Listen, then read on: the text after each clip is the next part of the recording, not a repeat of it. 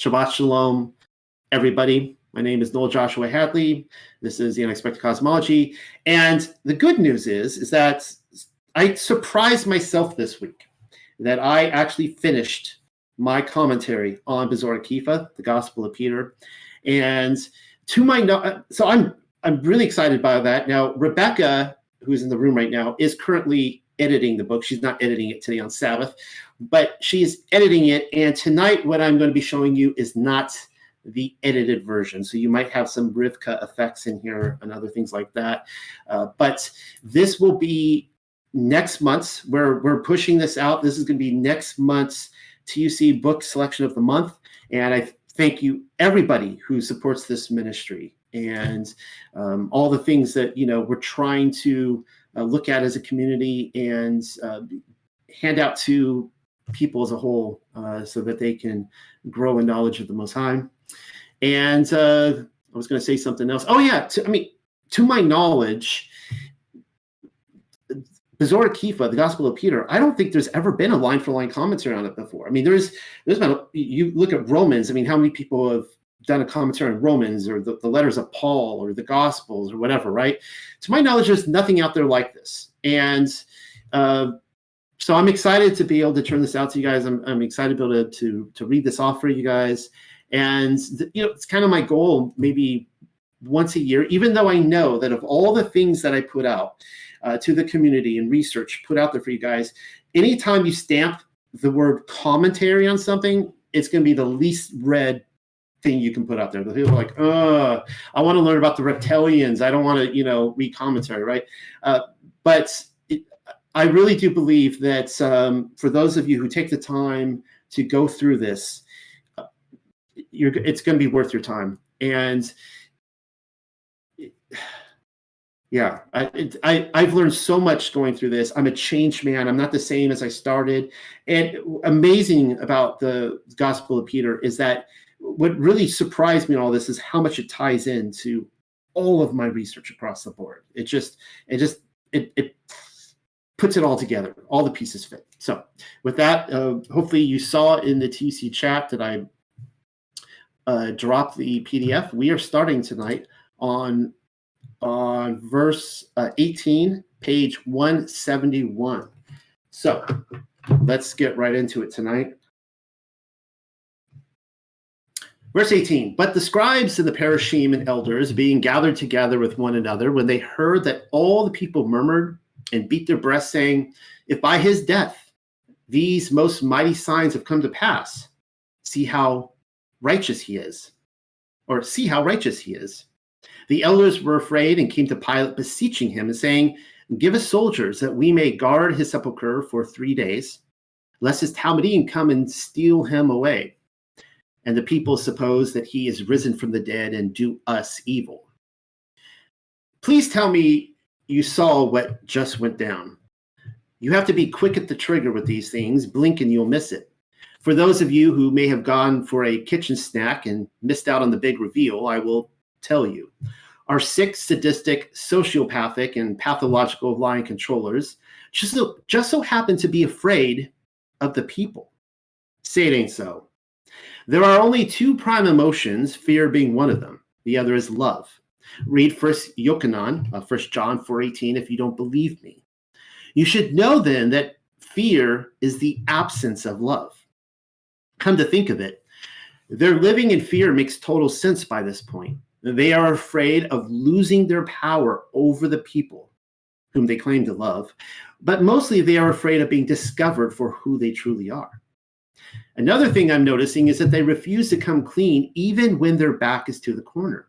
And this isn't the last time in this book that that happens. All they can do is continue manipulating the people whom they have assured by way of campaign promises to love and hope everything turns out all right for them in the end. Sounds a lot like the controllers today that I'm describing. Plenty of supernatural occurrences surrounding the death of Yahushua HaMashiach, some of which we have read about, and it appears as though the normies were beginning to connect the dots. They may have even begun to nose around into things that were none of their business, and the Edomite temple controllers couldn't have that. If this truth business has taught me anything, it's that great awakenings call upon even greater actions of tyranny, particularly from the Zionist backed military industrial complex. And speaking of supernatural occurrences, isn't it interesting how concerned they are about the so called three day temple rebuilding prophecy? It would be a shame if somebody, oh, I don't know, resurrected. And just goes to show that they were purposefully misrepresenting Mashiach's word when accusing him and his Talmudim afterwards of inciting a temple burning riot. It was all wrong. They knew exactly what he meant, even if we have to be even if we have to bring psychological babble and the subconscious into this. Here's something I never noticed before. The synoptic gospels agree with Kepha 18 in so much that the Yahudim hosted soldiers at the tomb right alongside the Romans. It's just that we're never shown that to be the case in the movies as well as Sunday school literature or illustrations. Given everything we've so far learned, I will ask you to give Matithyahu another read. And this comes from chapter 27 of that book. Now, the next day that followed, the day of the preparation, the chief priest and Parashim came together unto Pilate, saying, Sir, we remember that the deceiver said, while he was yet alive, After three days I will rise again. Command, therefore, that the sepulchre be made sure until the third day, lest his Talmudim come by night and steal him away, and say unto the people, He is risen from the dead. So the last error shall be worse than the first. Pilate said unto them, Ye have a watch. Go your way, make it as sure as you can. So they, the chief priests and Parashim, I put that in brackets there, who the they are, went and made the sepulchre sure, sealing the stone and setting it watch. A raise of hands. How many of you went your entire lives missing out on that little detail? I only noticed the glimmering nugget an hour or so ago. That's what reading with rose shaded glasses will do to the most skilled Bible scholar. It says they. The context is even given so that there is no confusion. They isn't a reference to the Romans. No, the they in this story refers to the chief priest and the parashim. They went and secured the premises within Yosef's garden so as to ensure nobody escaped. I also take that to mean the parashim were the ones who sealed the stone. Kepha has more to say on their participation, though if I gave you the details now, I'd not only be getting ahead of myself, but then you also wouldn't receive your money's worth.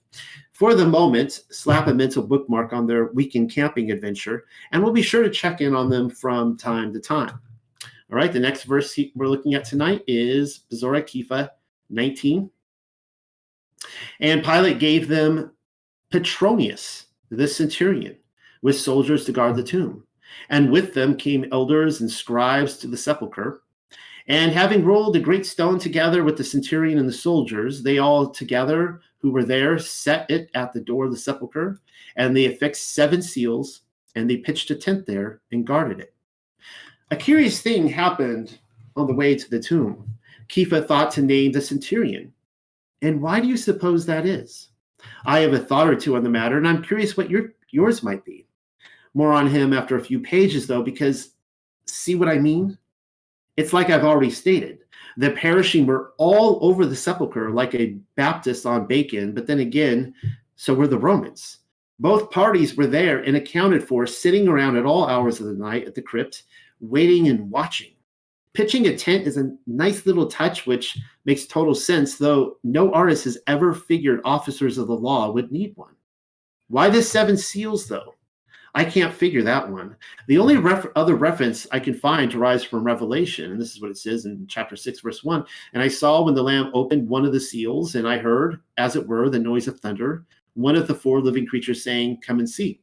Okay, I know it doesn't say seven seals, but come on, don't make me quote from the entire chapter. You and I both know there are seven seals needing to be opened, and that it is the Lamb tasked with committing the deed. Oh wait, I just found one. Turns turns out I was quoting from the right verse, but the wrong chapter. Let's try this again. This comes from chapter 5 1. So I read you from 6 1. This is 5 1. And I saw on the right hand of him that sat on the throne a sefer written within and on the backside sealed with seven seals. You were doubting me there for a moment, weren't you? thought I couldn't come through with come through with it in the end. Well, it took some additional searching in the forwards as well as the backwards direction, but here we are. The Lamb of Elohim, who was slain and is alone worthy to open the seven seals, was sealed in the grave with seven other seals, because apparently the powers of heaven would obey their adorable sticker collection. Isn't it ironic, don't you think? Or I should say, isn't it ironic? I'm not going to sing it. Don't you think? I couldn't even begin to tell you what the seven stickers, I mean seals, were purpose for, aside from their authority. I'm wondering if their intent was to mimic the temple controller's purported lifeline with the Most High. I would probably kick myself if I overlooked the seven Ruachoth of Elohim. Uh, the Trinity fanboys avoid mention of the seven Ruachoth at all cost. If the subject does come up, expect the Trinity promotion to land within the next couple of frantic sentences. Yes, you've all heard of the Trinity before, three dudes in heaven. But then what of the seven, the magnificent seven? Ah, I left that out of here. Rebecca, we need to put that in. I bet they didn't teach that one to you in Sunday school. They once again derive from Yochanan of all people. There are four notable mentions, and I'm about to show you. So we see here in Revelation uh, 1 4, 3 1, 4 5, and 5 6. Uh, I don't know if I'll read them all, but you can see they're all highlighted. Seven Ruachoth, which are before the throne, seven Ruachoth of Elohim, seven Ruachoth of Elohim, and the seven Ruachoth of Elohim sent from all, from into all the earth. So, speaking of frantic tailspins, these seven Ruachoth are almost, if not always, claimed to be the Ruach HaKodesh by the Trinity promoters, as if that explains everything, because it most certainly doesn't. I thought the Trinity model was three persons in one. What they should claim then is three persons plus seven additional spirits in one, but you know that doesn't sound quite right. It seems to me that Occam's razor is correct again, and that the simplest explanation is usually the best one. The seven Ruachoth of Elohim are before the throne in heaven and are sent all throughout the earth. It's not rocket science. You will probably tell me Revelation hadn't been written yet, and the Jews couldn't possibly have known about the seven Ruachoth of Elohim, let alone the Lamb who was slain and capable of opening the seven sealed scroll. Very well, then. You have given me no other choice but to open up my Bible and seek out another memory verse. Found one. And what does this come from? Oh yeah, Yeshayahu, Isaiah 11, 2 through 4. And it's and it reads, and the Ruach Yahuwah shall rest upon him, the Ruach Chokma, that would be wisdom, and Bina, the Ruach Itza, and Givura, the Ruach Da'at, and the Yura of Yahuwah.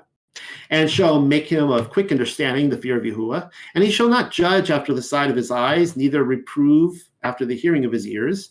But with righteousness shall he judge the poor and reprove with equity for the meek of the earth, and he shall smite the earth with the rod of his mouth, and with the breath of his lips shall he slay the wicked. Yeshayahu 11, 2 through 4. And it's interesting, I, I will note here that Yahuwah is one of the um, spirits of uh, Elohim. That's kind of interesting. I didn't ask you to count the names up on your fingers, but had you done so, then seven in total would have been numbered. Those are their Hebrew counterparts, by the way. Yahuwah should be known to you by now. The others translate to wisdom, understanding, counsel, might, knowledge, and fear, or uh, awesome reverence. Meaning, uh, not fear like I'm afraid in a horror film, but fear as an awesome reverence in English. And as I was saying, there are seven of them in total. My personal conclusion is that Chokma is the Ruach HaKodesh that we hear so much about. Though it is true that seven is the number for perfection. We mustn't forget the set apart day of the week, Sabbath. Chokma is Yahuwah's set apart Ruach among the seven, and known in other passages, such as Sirach 24 as the mother of Yasharel, which I think hopefully we'll get through uh, get to later tonight. Perhaps they were hoping to have those seven to back them in their quest to keep Yahusha buried in the earth. Now, if you guys remember when I covered the Mandela effect, I did cover this here. Um, uh, well, I talked about it, but another interesting occurrence involving the number seven can be found with with the seven braids of hair, which Delilah shaved shaved off of Samson or Shimshon. Well, technically, a barber is responsible for the cutting according to the most modern telling. That is a Mandela effect issue, which has already been covered in another book I've written, The Lion and the Lamb. Actually, I just got in the mail yesterday. It's this this month's uh, TUC selection please try to compose yourself and to not get distracted. See how easy it is for me? So let's stay focused. Judges 16. I just want to point that out there because there will be somebody in the YouTube comments section saying uh, that that's a they need trying to educate me on the Mandela effects. I, I know is what I'm saying. All right, this comes from Judges 16, 19. And she made him sleep upon her knees, and she called for a man, and she caused him, and she caused the barber, she calls him the barber, to shave off the seven locks of his head, and she began to afflict him, and his strength went from him. Some will claim the seven locks of hair is another recent addition via the ME, though, as I have already mentioned in that article, actually the book, it is one astounding improvements and just goes to show that some alternative dimensions are superior to our own. I told you not to get distracted. Already we're getting distracted. So let's stay focused. There is a point to this, and it involves Shimshon uh, losing the power of the Ruach of Elohim, all seven of them, based on his hair. We all know why that happened. The same, however, could not be said of Mashiach. He fought off every temptation, and therefore the power of Elohim never left him. Actually, it only seemed to increase within him according to uh, the narrative found within the book of the Nazarene. Until we take those famous last words into consideration, my power, I think we covered that last last week. There's that. Unlike Shimshon, though, Ruach HaKodesh did not depart from him because of his transgressions. And now for Petronius. I know you guys are all curious about this. The centurion whom Pilate selected has a wiki article, and I am in fact showing it to you which is to say, nobody left living knows anything about him. It's literally a sentence. Shortest wiki article probably ever written. My only suggestion is that Kepha thought to name him because he was well known and loved by the church, or Rome, or the Coptic church in Alexandria and Cairo, where Marcus was a member. Name drops, name drops are not uncommon in the New Testament, especially when such and such persons were witnesses to the unfolding scene. If the author personally knew them, he would include them in the narrative. My personal favorite may just be Shimon uh, the Cy- Cyrenian. He was the North African Yahudim in Yerushalayim for the holiday of Passover and Unleavened Bread Week, who was compelled to carry the crossbeam for Yahushua HaMashiach. And it says so here in Marcus 15:21. And they compel one Shimon, a Cyr- uh, Cyrenian, who passed by coming out of the country, the father of Alexander and Rufus to bear his cross. That's a total name drop, if ever I've seen one. Marcus, as I mentioned, was an eventual member of the Coptic Church. That's where he wrote out his sunset years. It makes total sense that Shimon would be included among his short stack of jumbled notes, being a North African and all. Marcus doesn't simply give us one name drop, though. No, we are handed three of them. Alexander and Rufus never show up in the story. We don't even know with certainty if they were born yet. Marcus appears to have been friends with the entire family, though. I'm, uh, though I'm probably shortchanging them. I am of the impression that Shimon's two sons were noted and well-favored laborers in the early church, maybe even in the Church of Rome.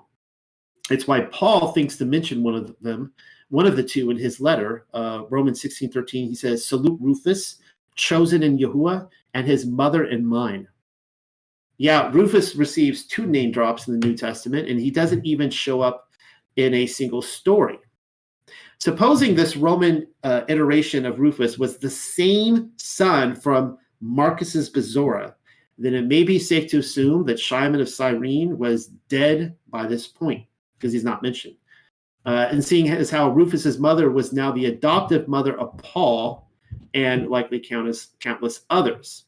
Uh, some people have suggested uh, that uh, that this Rufus is actually Paul's brother, and that he's saluting his mother. I don't know that. I don't really think that's the case. Could be. Don't really know. Anywho, the New Testament is littered with personal witnesses who went on to become instrumental kingdom citizens, though sometimes they are not even given names. Yochanan recalls the woman at the well in Yochanan 4 without ever making mention of her. And then uh, of Samaria was like, hey, that's me. I was the woman at the well. We have those cases as well. The reason why Yochanan didn't pin Photine into the passage is a simple one. The matriarch is said to have moved her family to Carthage only to die a martyr during Emperor Nero's worldwide shakedown in 66 AD. Yochanan, on the other hand, is said to have moved to Ephesus. They were on opposite ends of the Mediterranean world, and it had likely been decades since their momentary meeting. He may, I mean, can you remember somebody you met 30 years ago for five minutes? No, you can't remember their names. Maybe you can, but highly unlikely. He may have had absolutely no clue what had become of her though I am more often than not of the opinion that these select stories were purposefully included because the Gospels are written like a family quilt, in so much that the individuals most greatly affected by Mashiach were intimately knitted and crocheted into the papyrus, thereby creating a beautiful portrait of the final temple generation. So, just to ponder that for a second, what I'm saying here is that Yahushua HaMashiach encountered thousands of people. And did all sorts of miracles, said all sorts of incredible things, blew people's minds. But the stories that are included, very likely the gospel writers were including them because they were actually uh, interviewing those witnesses, the people who had had these life transforming moments with Mashiach. They they talked to him for 10 minutes 20 minutes and it changed their life. And they're later talking to the gospel writers and they're writing them into this family quilt. So I think that's just a beautiful way of looking at all four gospels. Another story which shows face in three of the four synoptic gospels has to do with the faith of the Roman centurion. Perhaps you already know where I'm going with this. Well, I highly suspect this centurion was another one of those NT drops, even if we are not given a name. Specifically, I'm of the impression that the Roman centurion may, in fact, be the uh, Petronius we're after. So consider. Uh, I guess, well, I guess I'll read both of these. Oh, there's four accounts here. Okay, well, let's just go through these. Do I want to go through all four of these? Yeah, Let's take the time and go through all four of these. All right, Bezorah Mattathiyahu. And when Yahusha was entered into Capernaum, there came into him a centurion beseeching him, saying, Adonai, my servant lies at home sick of the palsy, grievously tormented. And Yahusha said unto him, I will come and heal him. The centurion, the centurion answered and said, Adonai, I am not worthy that you should come under my roof, but speak the word only, and my servant shall be healed. For I am a man under authority, having soldiers under me. And I say to this man, Go, and he goes, and to another, Come, and he comes, and to my servant, Do this, and he does it. When Yahushua heard it, he marveled and said to them that followed, Amen. I say unto you, I have not found so great faith, no, not in Yasharel. And I say unto you that many shall come from the east and west and shall sit down with Abraham and Yitzchak and Yaakov in the kingdom of heaven.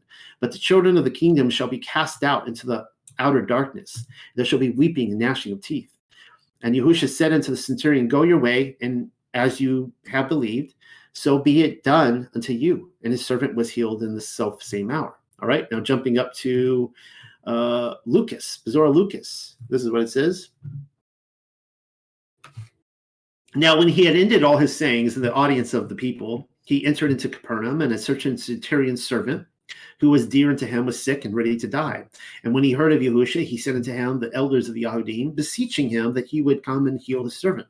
And when they came to Yahusha, they besought him instantly, saying that he was worthy for whom he should do this. For he loves our nation, and he has built us a synagogue.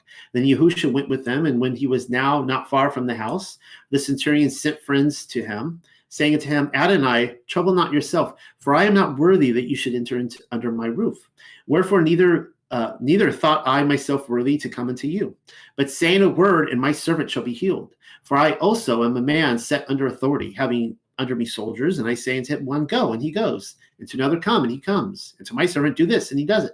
When Yahusha heard these things, he marveled at him, and turned him about, and said unto the people that followed him, I say unto you, I have not found so great faith, no, not in Yeshurel.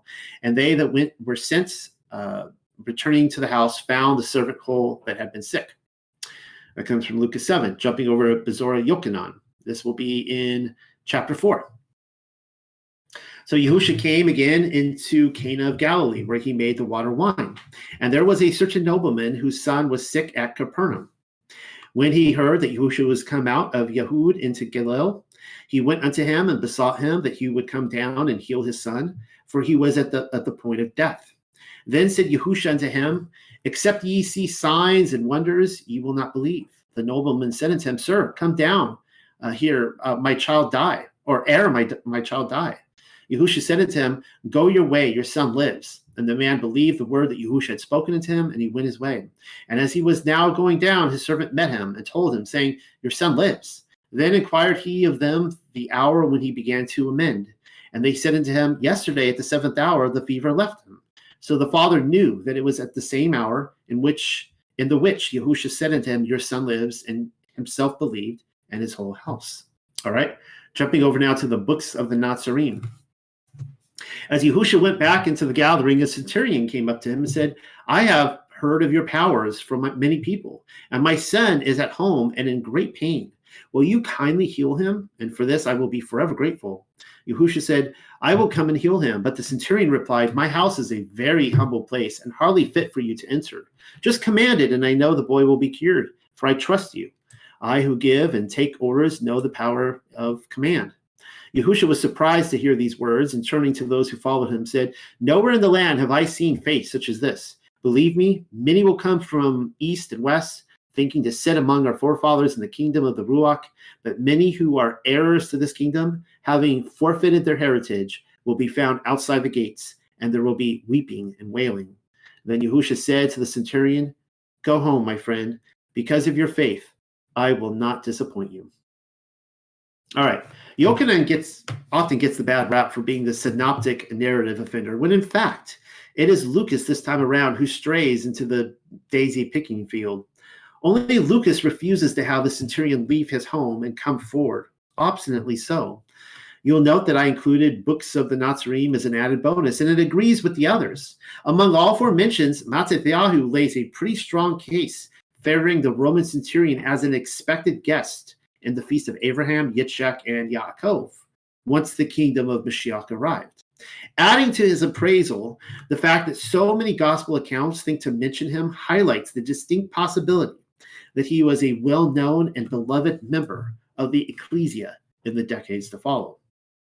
Now, in my Mary Magdalene, wife of Messiah research paper, I came this close to promoting the Roman centurion mentioned in three of the canonical gospels as one of Miriam of Migdal's lovers. But then, of course, I didn't, and here's why.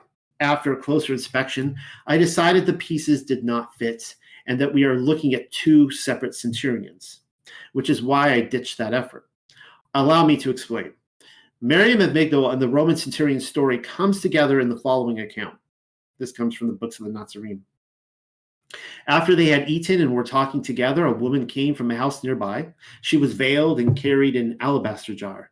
Now, this was Miriam of Migdol, whose father had been a merchant, but he disowned her for she had lived with a centurion serving in the army of Rome. When he returned to his lawful wife, Miriam had kept herself by singing in the taverns of Galilee or Galilee. The scene is the cracking open of the alabaster jar in the home of Shimon the jar maker, soon after Eliezer was resurrected from his tomb. You can read my full analysis of the situation there, though here is a quick review. Shimon was a former leper and a prominent member of the Parashim. He also happened to be the father of Eliezer, as well as Martha and Miriam, whom we can see is clearly identified as the one and only Miriam of Migdal. By this time, Miriam of Migdal has been disowned by her father, Shimon, the man in the room, which explains why she was not present for her brother's funeral, or why she was hanging around outside the house in the cold without a head covering while Shimon entertained his guest that's kind of messed up. His his daughter is like crying on the other side of the window, peering in and can't come in. And also why Shimon protested so when she anointed Mashiach with the nard, indicating the finality of their betrothal was at hand. I'm not getting into all of that again. Assuming you've taken the time to read the report, then you will note my suggestion that Yehusha HaMashiach and Miriam, the daughter of, of Shimon, were betrothed at Cana of Galilee until the moment when they weren't. It would take a Roman centurion to call the whole thing off, which is what uh, she's talking about here. I'm not really sure of the specifics. Rape is what I suspe- suspect happened, though she very well may have been seduced. After the deed was done, Miriam, in her words, chose love, quote unquote, chose love, and ran off with the centurion. Eventually, the centurion returned to his lawful wife uh, in Italia, wherever he came from, leaving Miriam alone and struggling to survive off the tip jars in the taverns of Galilee. And so I will ask is this the same Roman centurion as the one told to us in the canonical Gospels? They both derive from Galilee. Coincidence? At the very least, you should begin to see why I suspected the situation deserved closer inspection. If they were, then Yahusha would have shown the centurion unimaginable kindness given my version of the situation. If this is the dude who took his fiance, his betrothed from him. But then, even if I am wrong about Yahusha and Miriam's former betrothment, and I could be, try not to overlook that Mashiach included him on the kingdom roster. He would have had to have been a total dick to use and abuse Miriam of Migdol in the described manner. How do you suppose he dumped her? Did he buy her a drink at the favorite at their favorite tavern and then excuse himself to the bathroom, never to return? Or did he simply drop her off in the back alley, telling her to put that singing voice to good use? No, I am of the opinion that the Roman centurion found in Mattathiyahu uh, 8, Lucas 7, Yochanan, Yochanan 4, and Nazarene 8 was a different centurion entirely, possibly even his replacement. Another potential scenario is that Petronius was the centurion who stood by Yahushua HaMashiach while he hung from his crucifixion device, though Nicodemus gives him another name, Longinus. And you guys know about the, the lance uh, of Longinus. Perhaps they are two different names for the, the simple reason that they are two different people. I really couldn't say. A lot of people in the New Testament will have two names. It was kind of common back then. The reason I am blending the two is because Petronius was in Jerusalem in the whereabouts of Yahusha's crucifixion, or else he would not have been personally asked or ordered by Pontius Pilate to keep a watch over the tomb. Again, allow me to take you through the finer, finer details. So we see Bezorah Mattathiyahu 27. Now when the centurion and they that were with him, watching Yahusha, saw the earthquake, and those things that were done uh, they feared greatly, saying, Truly, this was the son of Elohim. The evidence keeps stacking up against the Romans crucifying Yahusha. A Roman centurion who oversees the brutal mutilation of a man, well beyond human recognition, is pure evil. Having him stand around in the darkness declaring Yahusha be the son of Elohim makes far more sense than the scenario given to us in Bezorah Kepha, as well as the Hebrew Gospels. The thought didn't simply spring to him he had already been contemplating the matter in his heart. By his own confession, the man who was tasked by Pilate to guard the tomb of Yahushua HaMashiach was already a believer. He wasn't there to keep Mashiach in the grave. No, he was there to protect his body from being desecrated by his tormentors. Pilate heard the accusation put forward regarding the Talmudim wanting to steal his body and had the insight to know they, that they, that them, they people were projecting. It was they who were harboring evil thoughts, not the Talmudim. It is. It also makes me wonder if the seven seals were there to spite the Yahudim, because as you know, only the Lamb of Elohim could open them, and Pilate and company knew it. How Petronius managed to get from Galilee to Jerusalem is anybody's best guess if they are indeed the same individual, and I believe them to be. What's more, Petronius may have either been acquainted with Miriam of Migdol prior to the crucifixion, knowing of the centurion who bedded with her. I think that's a very likely scenario. Or he was quite possibly, or he quite possibly became a sort of protector afterwards, being that he was also a believer. I have detailed Miriam's plight from Yehuda and other research projects, which you guys know about what happened is that Herod Antipas died, and then Pontius Pilate was removed from power. And I think this happened in like 37 AD. There was a changing of the guard, and Yahusha's entourage no longer found themselves with an alliance. Everything changed at that point. Joseph of Ramah with Eliezer and Martha, and of course Miriam of Magdala, were cast off in a boat with no oars, whereupon they landed in the south of France. Well, here is a depiction of the events. The, the picture right here I'm showing you. The woman holding the grail is you know who. She is looking longingly upon the soldier on the horse who is see- seeing her off. Who is the handsome rider? And is he Petronius? All right, moving on now to Bezorah Kepha, verse 20. Hopefully, you guys are enjoying this. And early in the morning, as this the Sabbath was drawing on, there came a multitude from Jerusalem and the region round about, that they might see the sepulchre that was sealed. Already, I could hear the the calendar people, you know, honing in on that as the Sabbath was drawing on. Sitting around in Joseph's garden, waiting upon a, resurrection, sounds like the perfect way to spend an afternoon, particularly a Sabbath. Unfortunately, that is not exactly the picture that is given to us. It appears as though the Romans are stationed at the tomb to ensure that the Talmudim don't commit to any funny business, but only on the surface level. Notice how the Talmudim were never brought in for questioning this bothered me for years, but now I know why. Sure, they were hiding, but it's not like they were squatting in the uh, Siloam tunnel as fugitives for days on end, numbing their legs in the water. There are only so many places in the city of Jerusalem where one might hug oneself in the fetal position if Pilate were actually interested in releasing the hounds. He wasn't. Nobody was hunted down. Pilate's actual concern relied upon what the temple controllers were capable of, whereas those same scribes and parashim were keeping a careful eye on Petronius and his bros to make sure they were up to the challenge. Everybody, it seems, is sitting around at the tomb of Mashiach, giving hard, uncomfortable, hawk like stares at everybody else. And if only I could direct a movie on this, it would be awesome. And now a multitude of people have arrived to join them. I'm thinking the scene is awfully familiar with what is given to us by Matithyahu during the crucifixion. Uh, this is what he says in chapter 27 of his book.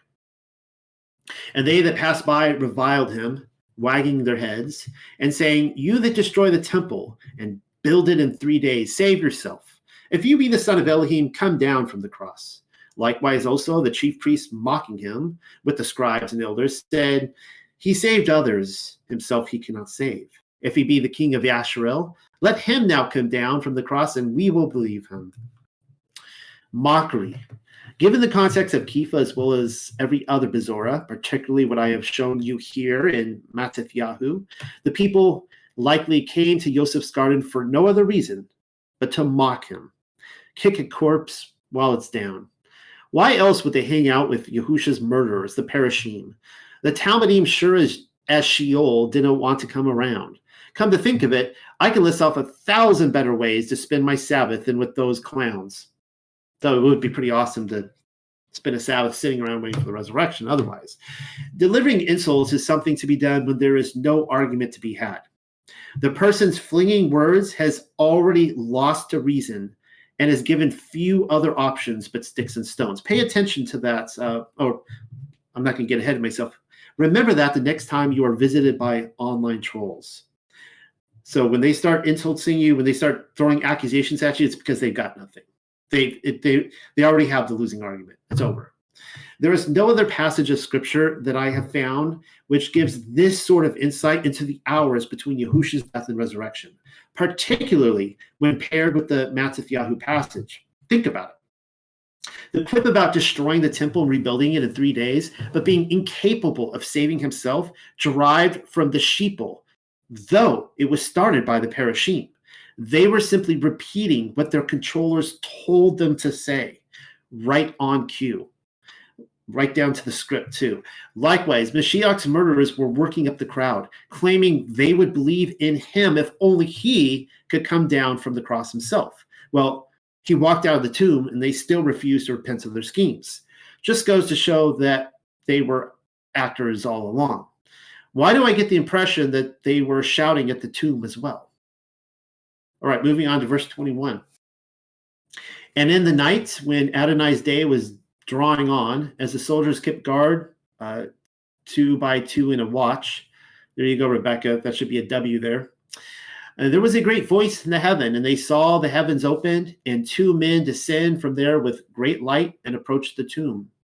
And that stone which was put at the door rolled of itself and made way in part, and the tomb was opened, and both the young men entered in. Among every resurrection account that I have yet to discover, particularly as it pertains to the two angels arriving from heaven, Bezorah Kepha may in fact be the most supernaturally eerie. No, that is not the word I should have used to characterize the scene. Breathtaking, hair raising, how about electrifying? I like the last option best, though Mattathiyahu shares the same qualities. You should know that I just spent the last 10 or 15 minutes searching through the thesaurus and cannot find anything that properly satisfies my feelings on this verse. The way in which Kepha describes the voice in the heavens opening in the in the moments before the dawn and the two men descending in direct route to the crypt, you had to have been there, I guess. How would Kepha know about any of this, by the way? He was still hiding out after the cockcrow episode. None of the Talmudim were anywhere within the vicinity, from what I can tell, and the women hadn't arrived yet. If the Yahudim are still camped out in the garden, then we are not told, as it is once again only the soldiers manning their station who have a close encounter. They were paid to shut up about it, were they not? Well, then, how do we even know they were paid not to talk? It's all further confirmation that Petronius was a somebody in the early church. In the very least, the scene was described by him. Well noted among critics of the four Gospels is the disagreement regarding the number of angels, which is to be expected among witnesses of any crime scene. In this way, Kepha happens to part ways with the Synoptic Gospels mostly. See for yourself. So we see here in Matthew 28, uh, verses 1 through 4. And after the close of the day, the, the Sabbath growing light into the first day of the week, came Miriam of Migdol and the other Miriam, and behold, the sepulchre. And behold, there was a great earthquake, for the angel of Yahuwah descended from heaven and came and rolled back the stone from the door and sat upon it. His countenance was like lightning, and his raiment white as snow. And for fear of him, the guards did shake and became as dead men. And then we see in Marcus 16, and entering into the sepulchre, they saw a young man sitting on the right side clothed in a long white garment, and they were frightened. And he said unto them, Be not frightened.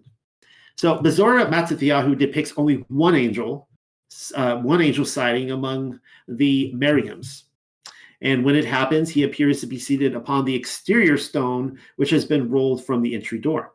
Contrarily, the two Miriams do not encounter it, well, there are actually more Miriams than that, but do not encounter an angel until after they enter the tomb and see him seated upon the right side, according to Marcus. So, which is it? I have been to the Garden Tomb outside of Jerusalem and can easily imagine either scenario. Though I, just so you guys know, I highly, highly speculate that the um, the the sepulcher uh, location may be the legitimate one, but that's a side argument. In the instance that you haven't, I am including two pictures which might help the investigation along. According to Mattathiyahu, the stone was very likely rolled stage left. The ladies would have encountered him there. And I think almost all the the, the first century tombs that we find that the, the stone rolls to the left. Uh, but then in Marcus, they enter into the tomb and immediately look to the right. To the right is the bed where the body of Yahushua HaMashiach would have been laid, wrapped in the shroud. An angel was seated there. The description is so precise that one might begin to suspect Marcus had personally visited the tomb. Again, I will ask, which is it? My answer is both. There are there are your two angels. One sat within and the other without. What I'm still unclear on is whether or not the angel remained on the stone when the Miriams arrived. Would they have even dared to pass him by if he were still standing guard? I think not. And according to Bezorah Kepha, they were really terrified. Read Mattathiyahu again. The way the scene plays out, it makes it appear as though the Miriams were witness to the angel's arrival. If so, then it would then it would be the only accounts. Obviously, the angel or angels were the first to arrive on the scene. Hopefully, you guys aren't being confused by all these how wordy this is. They arrived as a pair, telling us that their purpose was to relieve the two soldiers under Petronius of their post. Only afterwards did the ladies enter the garden. The mocking Yahudim were probably dispersed by that point, seeing as how they're never mentioned in any other gospel. And then here's an edit. Nope, I read further ahead. The camping trip continued, and we'll get to that. So when these two angels appear in the dead of the night, the Jews are there too. They they are witness. It's crazy that the Yahudim, the unbelievers, are witness to the resurrection and not the Talmudim. And so, if I had to guess, the angel sitting upon the stone was not seen by the Miriams when they passed. Then again, he may have been walking about the grounds, for all I know, ousting the last of the naughty parashim from the bushes. If you guys got that, right? So we're seeing the angels. Sometimes, in some accounts, they see him on the stone outside. In other accounts, they don't see, they do not see an angel until they enter within. So um, take that for what it is. And we read this in Lucas 24. Now, on the first day of the week, very early in the morning, they came to the sepulchre, bringing the spices which they had prepared, and searching others with them. And they found the stone rolled away from the sepulchre, and they entered in and found not the body of Adonai Yahusha. And it came pass as they were much perplexed thereabout, behold, two eight two men stood by them in shining garments. So again, they enter the tomb without seeing an angel. There's no angel on the stone outside when they enter in this account. They're both they both appear on the inside. Dr. Lucas in, includes two angels, though neither angel can be found seated upon the stone or the burial bed, as the two other gospel writers claim. They're standing this time and simply appear after the Miriams express their perplexity at the missing body. They see the body first, or the lack of a body first, and then the two men. Are the women still in the tomb or have they exited by this point? It's unclear. This is somewhat of a guessing game, and it's my research paper, which means it's my turn to formulate all the hypotheses. Uh, you guys are free to write your own paper and, and present it. From Lucas's point of view, the two men were always present at the tomb.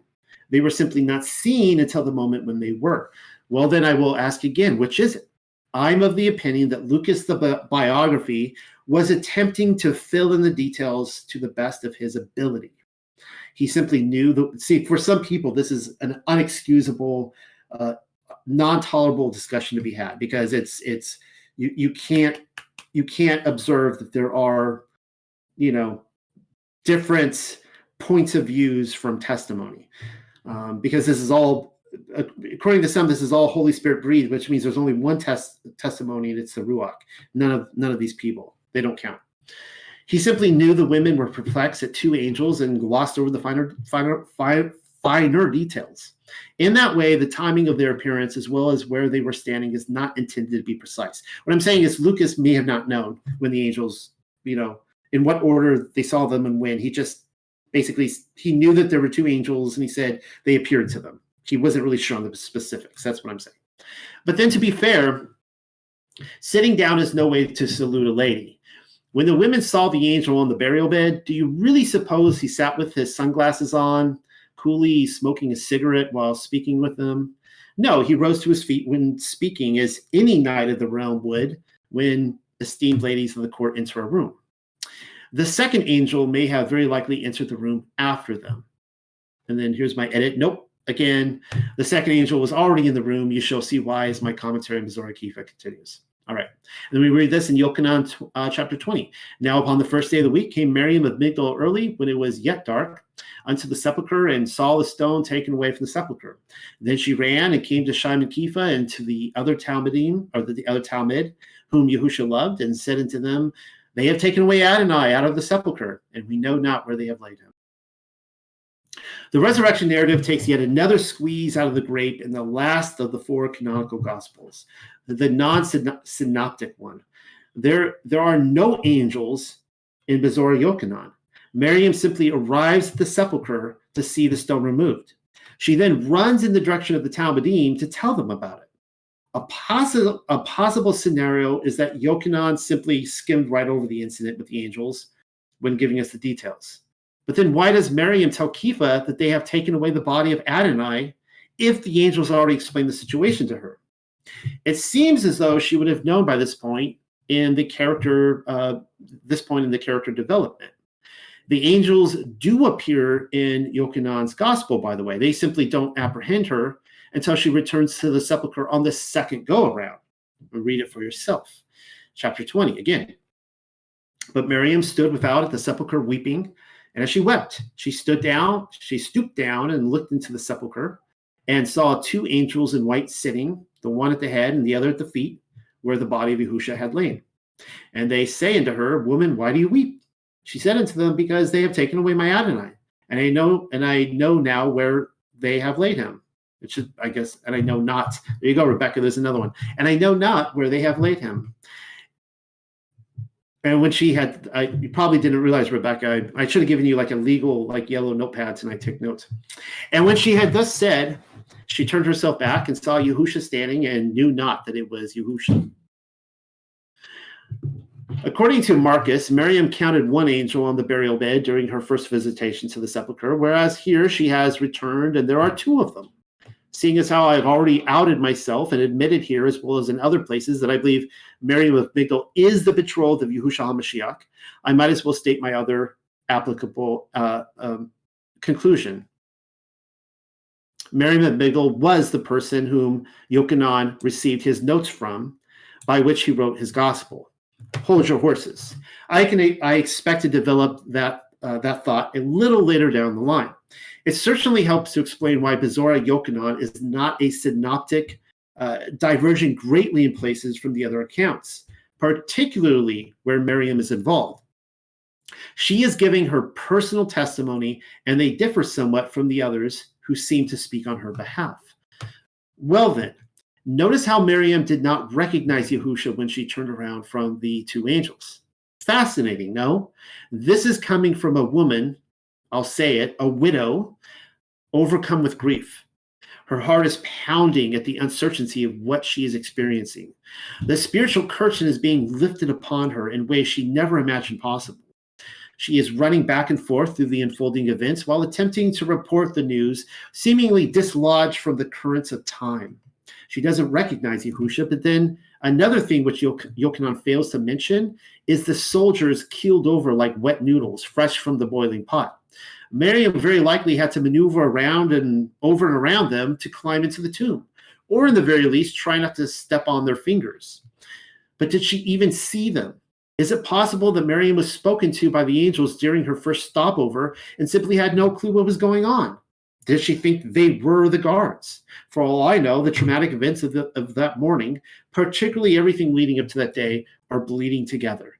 It would take an appearance by Husha to set her straight again. There are other observations in Bezorah Kepha 21 worth mentioning, the voice from heaven being one of them.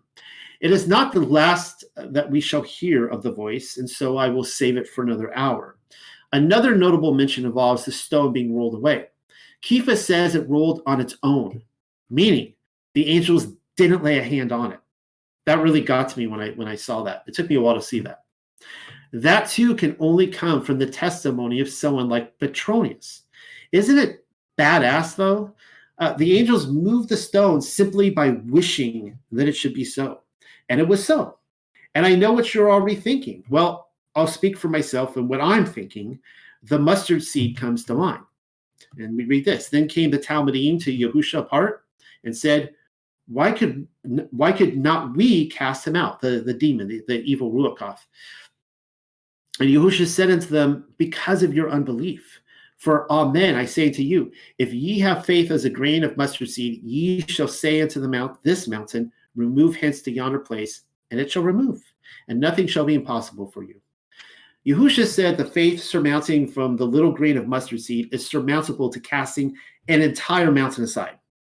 I have read the commentary from those who have tried to explain this away to mean other things, anything other than the most straightforward and obvious, despite there uh, being actual scripture which claims the feat was done. And we see this in the infancy Bezorah of Yaakov. Then, as Elisheva, that would be Elizabeth, sighed. She said with a loud voice, Mountain of Elohim, take me, a mother with her child. For Elisheva was too afraid to go up higher. And at once the mountain split open and received her, and there was light shining through the mountain to her, for an angel of Yahuwah was with them, guarding them. Elisheva, or Elizabeth, as most, most of you know her, was in relation to Yahusha, the aunt of Miriam, being the sister of Anna, her mother. The context is that Herod the Great was attempting to reverse engineer the head crushing serpent prophecy by hunting down Mashiach as well as Yochanan the baptizer. While in pursuit, Elisheva calls upon a mountain to split open and it does. Like these these dudes are actually chasing, like hounding her down like dogs. She's got a baby. She's running. There's a mountain in the way. She can't get around it. She can't get over it. She prays, split this mountain open, and boom, it just cracks open. It was, of course, a response to her praying, but then why even mention the angel if he wasn't the one doing the deed? Perhaps passages like Bezorah Kepha 21 are showing us how it will be done someday by those of us who are resurrected from the dead. You know, you think and it will be so. Bezorah Kepha 22. And of course, you saw there, I put the picture the, from the Matrix, right? There is no spoon. Um,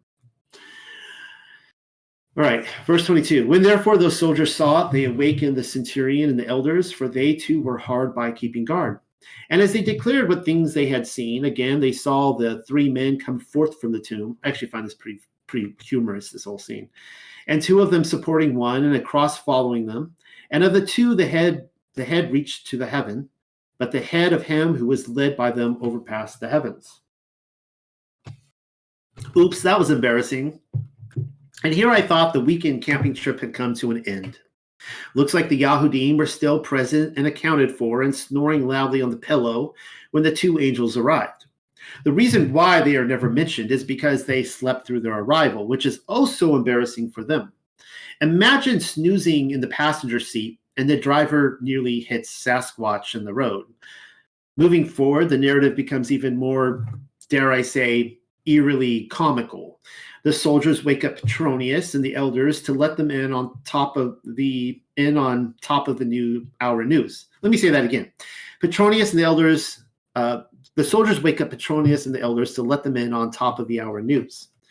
Their seven sealed contraption has been tampered with. Also, they missed out on the resurrection. Well, not quite. We aren't certain how long it took to rouse everyone from their sleep, the Yahudim as well as the Romans.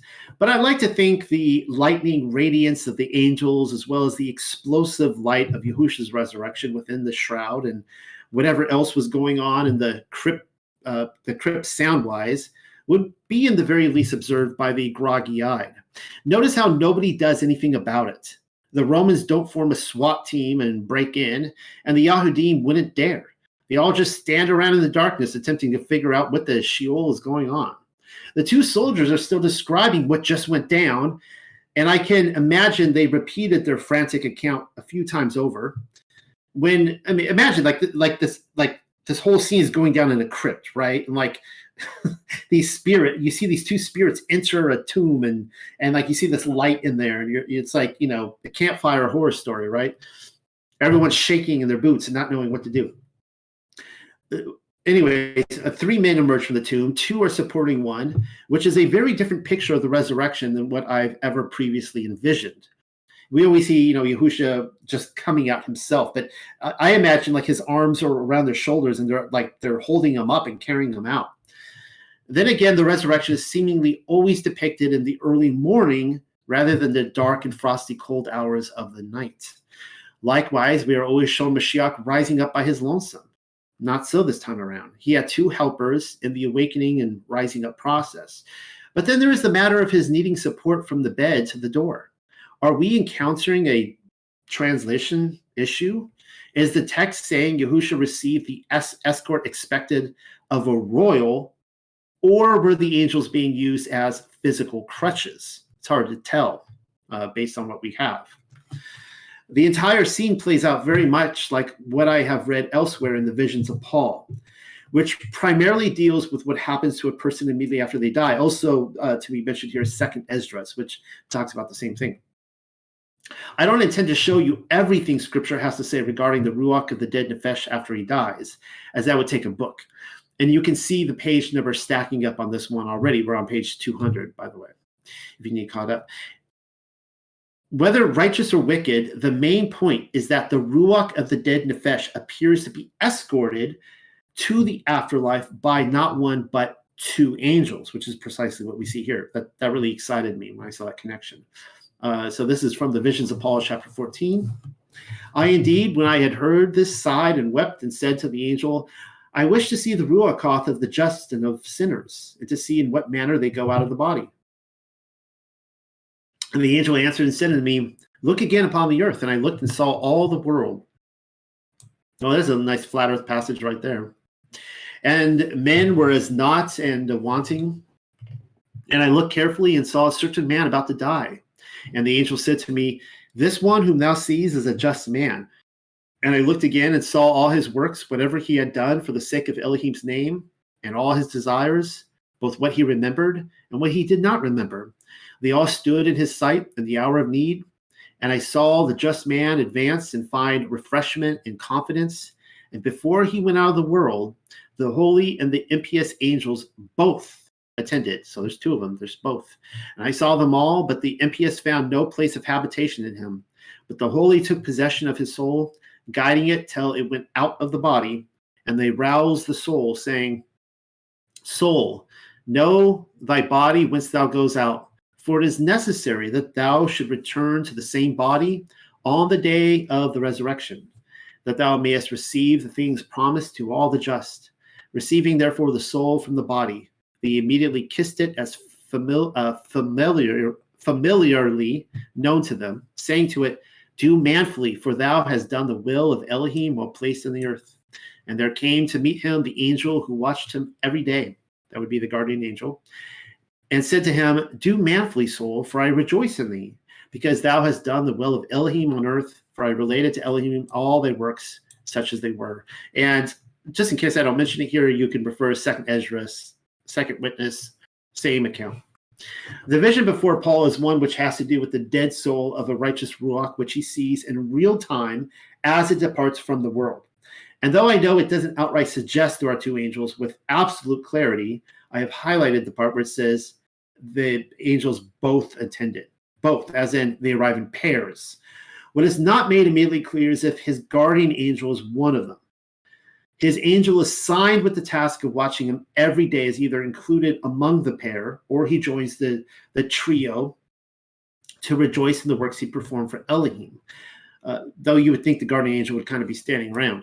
The fact that Bezorah Kepha has Yahusha being supported by the two angels perhaps even his guardian angel, kind of interesting to think about that he could have a guardian angel, seems to complement the idea that they not only rouse his nefesh, but they also kissed and embraced him within the sepulchre, tending to his every need. So what I'm saying here is that the scene we're literally seeing of these two angels entering, according to this text, according to Second Esdras, they would have actually been arousing his his soul and embracing him and kissing him and waking him up and saying, "All right, let's go." In this way, the two angels were giving him the red carpet treatment, treatment on his trip to heaven. Continuing with the visions of Paul. And again, I saw, behold, a soul which was led forward by two angels, weeping and saying, Have pity on me, just Elohim. Elohim the judge, for today is seven days since I went out of my body, and I was handed over to these two angels, and they led me through to those places which I have had never seen. The second dead nefesh spotted by Paul was that of an unrighteous person. And though his sins as well as his fate holds no resemblance to Yahushua HaMashiach whatsoever, it couldn't be any more evident this time around that there are two angels rousing him from the body, leading him to his final destination. In the same way, the unrighteous nefesh is greeted by his guardian angel. And we see this here continuing. And uh, and when they had led it forth, the customary angel preceded it and said to it, O wretched Nefesh, I am the angel belonging to thee, relating daily to Yahuwah thy my line works, whatsoever that thou didst by night or day. And if it were in my power, not for one day would I minister to thee. Ouch. But none of these things was I able to do. So he was given a well, I'll finish this here. The, the judge is pitiful and just, and he himself commanded us, the guard, the class of guardian angels, that we should not cease to minister to the nefesh till you should repent. But thou hast lost the time of repentance. I indeed was strange to thee, and thou to me. Let us go on then to the just judge. I will not I will not dismiss thee before I know from today why I was strange to thee.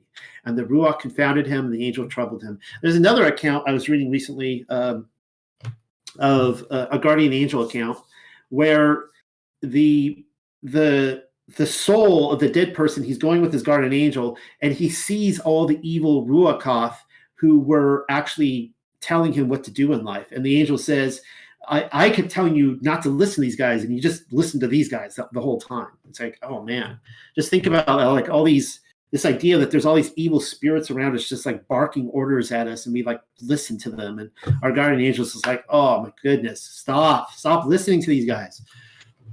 It seems to me that the guardian angel is not counted among the two who arouse the nefesh from the body. He greets the dead nefesh at a later moment on his journey indicating that it was business as usual for the two angels at the sepulchre. Well, sort of. I mean, obviously, we are dealing with a resurrected body on this go around, which furthermore explains why the weakened campers were capable of seeing the three men to begin with. It wasn't simply a collection of a dead nefesh they were after, which is the other thing. I am well aware that the collection of a dead nefesh and Yahusha's resurrection are two separate things. That much is even made known in uh, the visions of Paul 14 uh, it's got Makazeh, Paul 14. When the angels have the dead Nefesh make note of his body's coordinates. The reason being is that he will be in need of it at a later hour. He needs to know where it is so he can go back for it. We, what we are not told is whether or not the two angels are there to help him at the resurrection. I think I know what is happening though. Normally, when a man dies, he is given seven days to cruise around the greater realm with the two angels to guide him before being disposed deposited into Sheol. We actually saw that with the with the wicked man in here. He says that he was being escorted by these two angels for seven days, and it was the hour was up. Seven days are up. You're going to your eternal abode now. I didn't mention at the time, but the information was given to us in Visions of Paul 17:1. Supposing you require a second witness, and you should, then we read the exact same thing in Second Ezra. In Ezra uh, Revi which says, Then I answered and said, This is Ezra um, speaking, Will time therefore be given to the souls after they have been separated from the bodies to see what you have described to me? And he said to me, They shall have freedom for, there it is, seven days. So that during these seven days they may see the things of which you have been told, and afterwards they shall be gathered into their habitations. And of course, this is really important uh, in Second Ezra, it says not to mourn for someone longer than seven days.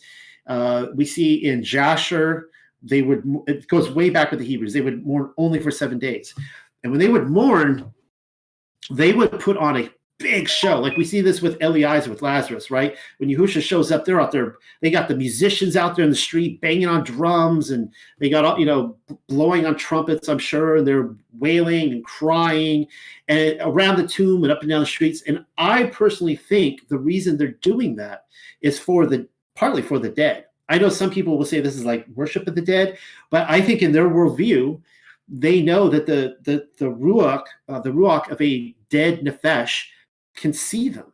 I mean, think about that. Like when you're dead, like you might be able to see what's going on at your funeral, what people are saying about you. And I think that they really want to let the the the dead nefesh know, like we we are mourning for you. We miss you. Um, all right, so the context in this passage that we just read starts much earlier on. I would suggest verse 75 onwards. I started verse 100 for those of you who've never read Second Ezra before.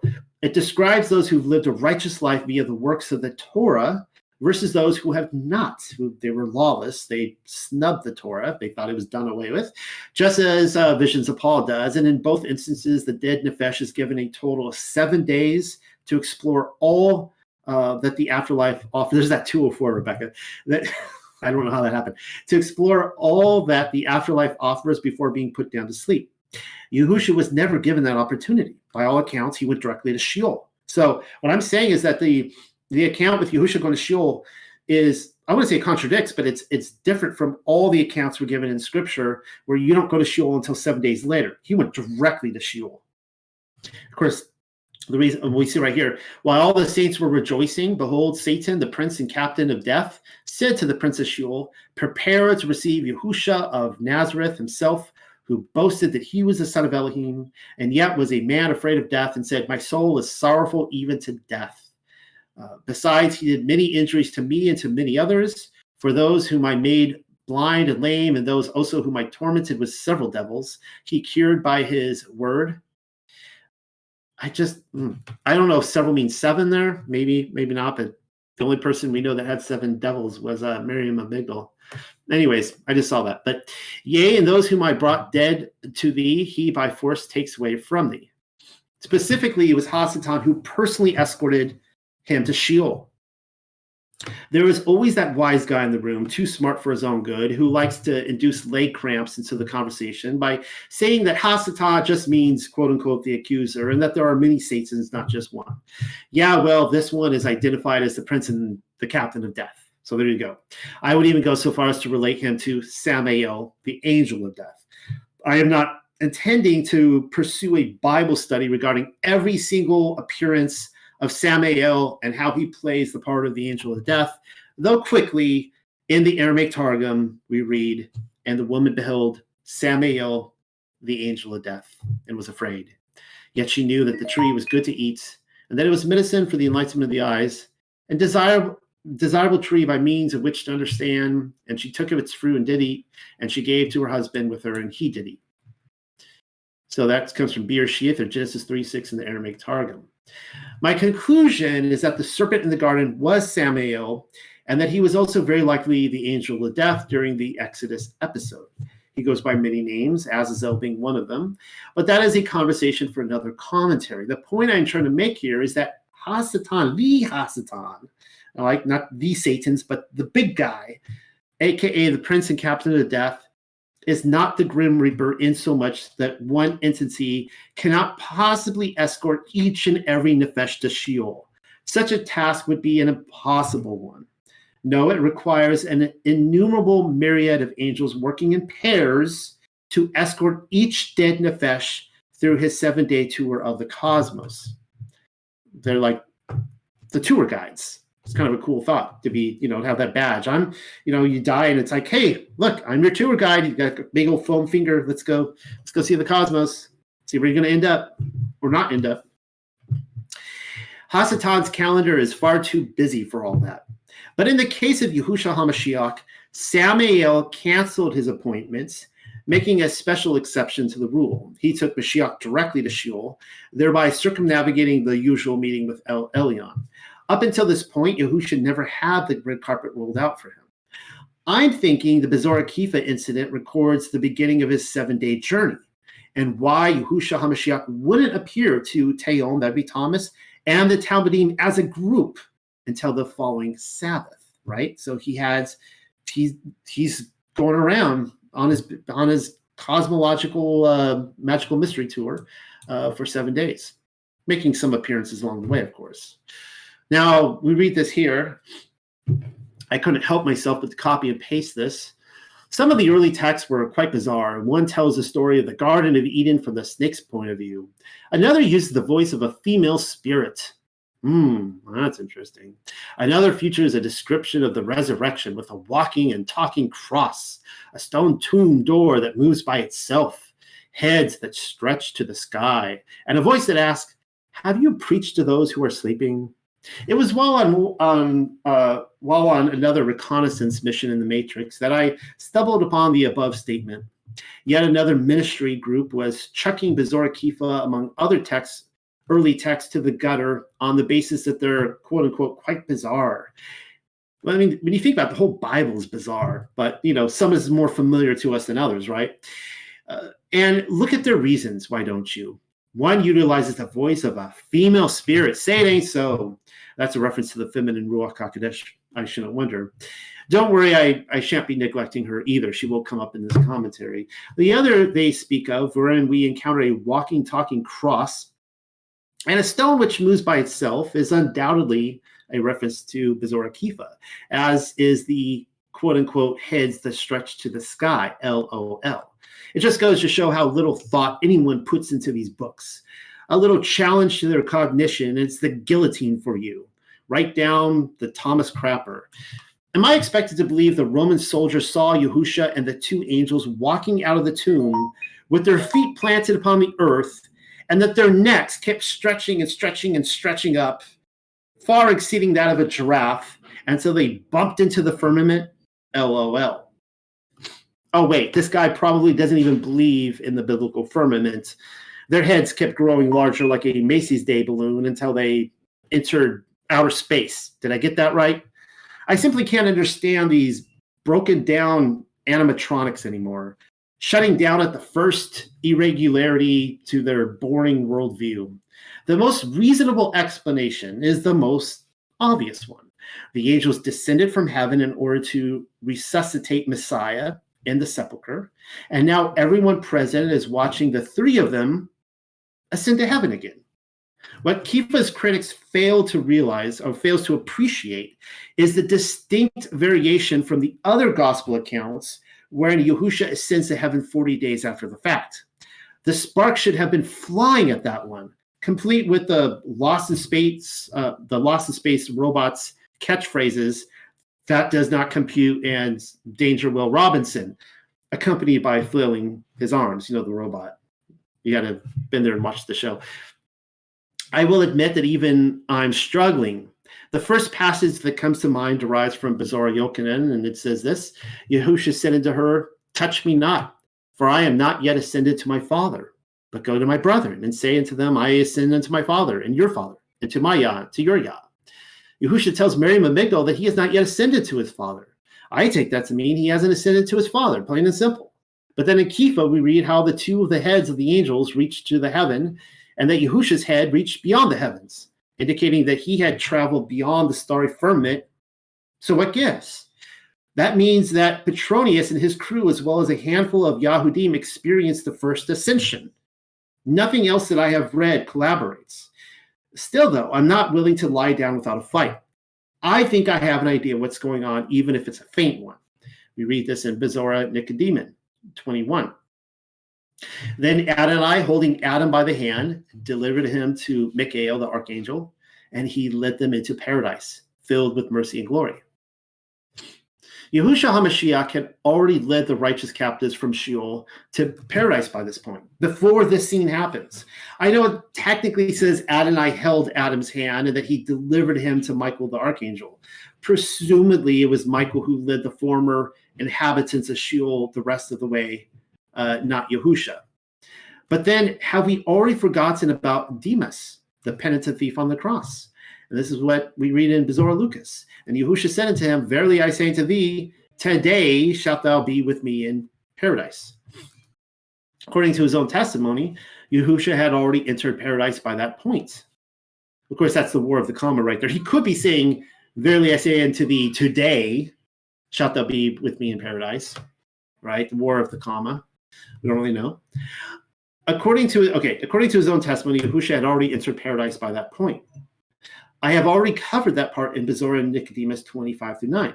Demas is the first Ruach and recorded his story to completely circumnavigate Sheol and enter directly into paradise. And seeing as how Yahusha, so if you guys remember the scene, all the the the righteous from Sheol are they've woken up Yahusha came down, he breaks open the doors. They're all going up to paradise. And when they get up to paradise, they see a very strange sight.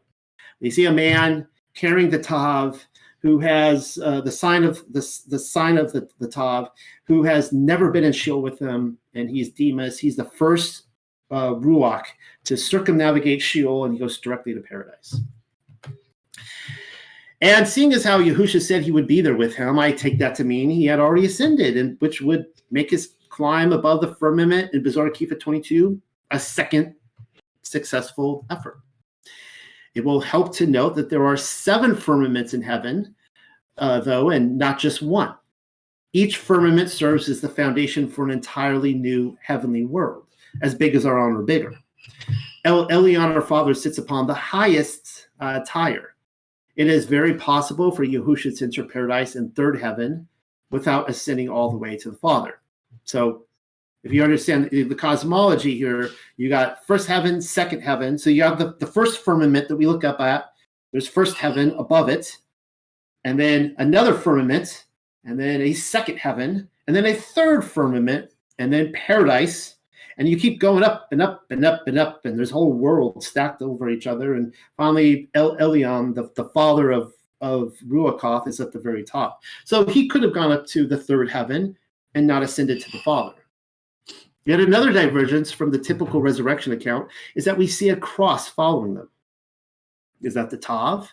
Yeah, I'm thinking it's the Tav. We have been over this already with Demas, the penitent thief on the cross, who entered paradise with the Tav, as per Bezorah Nicodemus 25 through 9. There is more I want to say on what why it's most definitely the, the 22nd and last letter of the Paleo Hebrew alphabet, but that will have to wait around for until the following verse, and we'll get into it. When the Tav talks. Yes, you heard me right. It talks. There's your preview for our next session together. It will be a doozy for sure. Luckily, this will not be our next session because I'm going to keep going. But I do need a um, a drink here of coffee. Getting a little fill up filler here. I think I'm going to go a little bit over our appointed time tonight because I really want to cover the next uh, couple sections. All right, Bezorah Kepha 23a. This is a big one I really wanted to cover tonight. And they heard a voice from the heavens saying, You have preached to them that sleep. And a response was heard from the cross, Yea. Hearing a voice from heaven indicates that it's about to get biblical up in here. There are several occasions in the Gospels when the voice can be heard, namely at the baptism of Yahusha as well as his transfiguration. And now we can add Bezorah Kepha to our heavenly voice collection. But also, the voice is often, though probably not always, a feminine one. And not always, sometimes it's masculine, but mostly it's feminine. It certainly was at the baptism of Yahushua HaMashiach, a feminine one. I would like I would likewise say it was here, and as always, I will show you why I have come to that conclusion. And remember now, um, well, I'll cover this why it, it's not the Father talking here. For the entirety of my life, I was convinced that the Ruach HaKodesh was one of three dudes in heaven, but only because I was told by the boys down at seminary to read it that way, despite overwhelming evidence to the contrary. In every instance that I could find, the Ruach HaKodesh is described in the feminine. Though I was expected to invert her sex from a cisgender, there's a modern word for you, cisgender female to a trans man as a sign of devotion as well as a test to my faith. Ridiculous. Avoiding all language studies for the moment, the initial problem we run into comes from Yahushua HaMashiach when he makes the following claim. In Bezorah Yochanan, he says, And the Father himself, which has sent me, has borne witness of me. Ye have neither heard his voice at any time nor seen his shape. When Yahusha claims that the Yahudim have never heard the Father's voice at any time, I take that to mean nobody has heard the voice of the Father before. Certainly not the Yahudim. That includes the whole of the Bible. What do you take it to mean? Even if Yahusha's quip is uh, constrained to no other generation but his own, that is still a problem considering that a voice was heard from heaven at his baptism. Three different gospel accounts record the voice, though ironically, Yochanan isn't one of them. Well, here they are. So we see in Bezorah Mattathiyahu 317, and lo, a voice from heaven saying, this is my Yakid, or beloved son, in whom I am well pleased. Zora Marcus. And there came a voice from heaven saying, You are my Yakid, beloved son, in whom I am well pleased. And Lucas. And the Ruach HaKodesh descended in a bodily shape like a dove upon him, and a voice came from heaven which said, You are my Yakid, beloved son, and you I am in you I am well pleased. And then we see another count here from Bezorah Hebrews, or the lost gospel of the Hebrews. And it came to pass when Adonai was come up out of the water, the whole founts of the Ruach HaKodesh descended upon him and rested on him and said to him, My son, and all the prophets was I waiting for thee that thou shouldst come and I might rest in thee. For thou art my rest. Thou art my first begotten son that reigns forever. I have just given you the three gospel accounts containing the voice from heaven as well as uh, Bezorah Hebrews as an added bonus making four mentions in all. But she didn't see that one coming. I am full of all sorts of surprises today. In the first two accounts, Mattathiyahu and Marcus, we are only told of a voice from heaven. The voice declares Yahusha to be the Yakid, which means beloved son. In Lucas alone do we read of the Ruach HaKodesh, and it is likewise in that gospel in which the dove is described in direct correlation with the Holy Spirit, the Ruach HaKodesh. Take a mental note of that. Bezorah uh, Hebrews, on the other hand, takes the next logical step in identifying the Ruach HaKodesh, the dove, as the speaker. Read what she says if you haven't done so already. It will be somewhat jarring for the first time reader. And I know I kind of just threw it in there expecting you to swim through the deep end of the gender pool, or in the very least, doggy paddle with a leg cramp. Hopefully, those of you who are holding out in this uh, theological game of Red Rover, even though I am calling your name, will see why it is perfectly logical to come on over to my side of the argument. And we see once again in the Lost Gospel of the Hebrews, Bezorah Hebrews, even so did my mother, the Ruach HaKodesh, take me by one of my hairs and carry me away on to the great mountain Tabor. Before getting too far into this, I thought it would be a good idea to throw yet another quote from the Lost Hebrew Gospel into the fray. I don't have context for what is happening because we only have quotes from this uh, this lost book. But Mount Tabor is where Yahusha was transfigured. And what do we see happening? Yahusha's mother, the Ruach HaKodesh, is responsible for carrying him there. Oh, gee. You have to wonder why the church fathers had all the pages ripped out of this one. Well, there is your other primary voice from heaven passage in the Gospels. The Transfiguration, which Matthew 17.5, Marcus 9.7, and Lucas 9.35, but not Yochanan, all document. Interesting because, like I said, Yochanan's getting his um, his information from a woman. He's writing her gospel, and she wasn't there. We probably have four witness nows, though that is still yet undetermined until the Vatican releases one of their several copies in the vault of the uh, the lost gospel of Hebrews.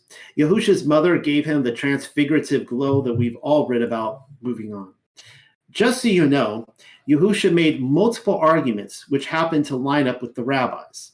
I don't have time to go into every mutual agreement now, but Bezorah Yochanan 537 happens to be one of them.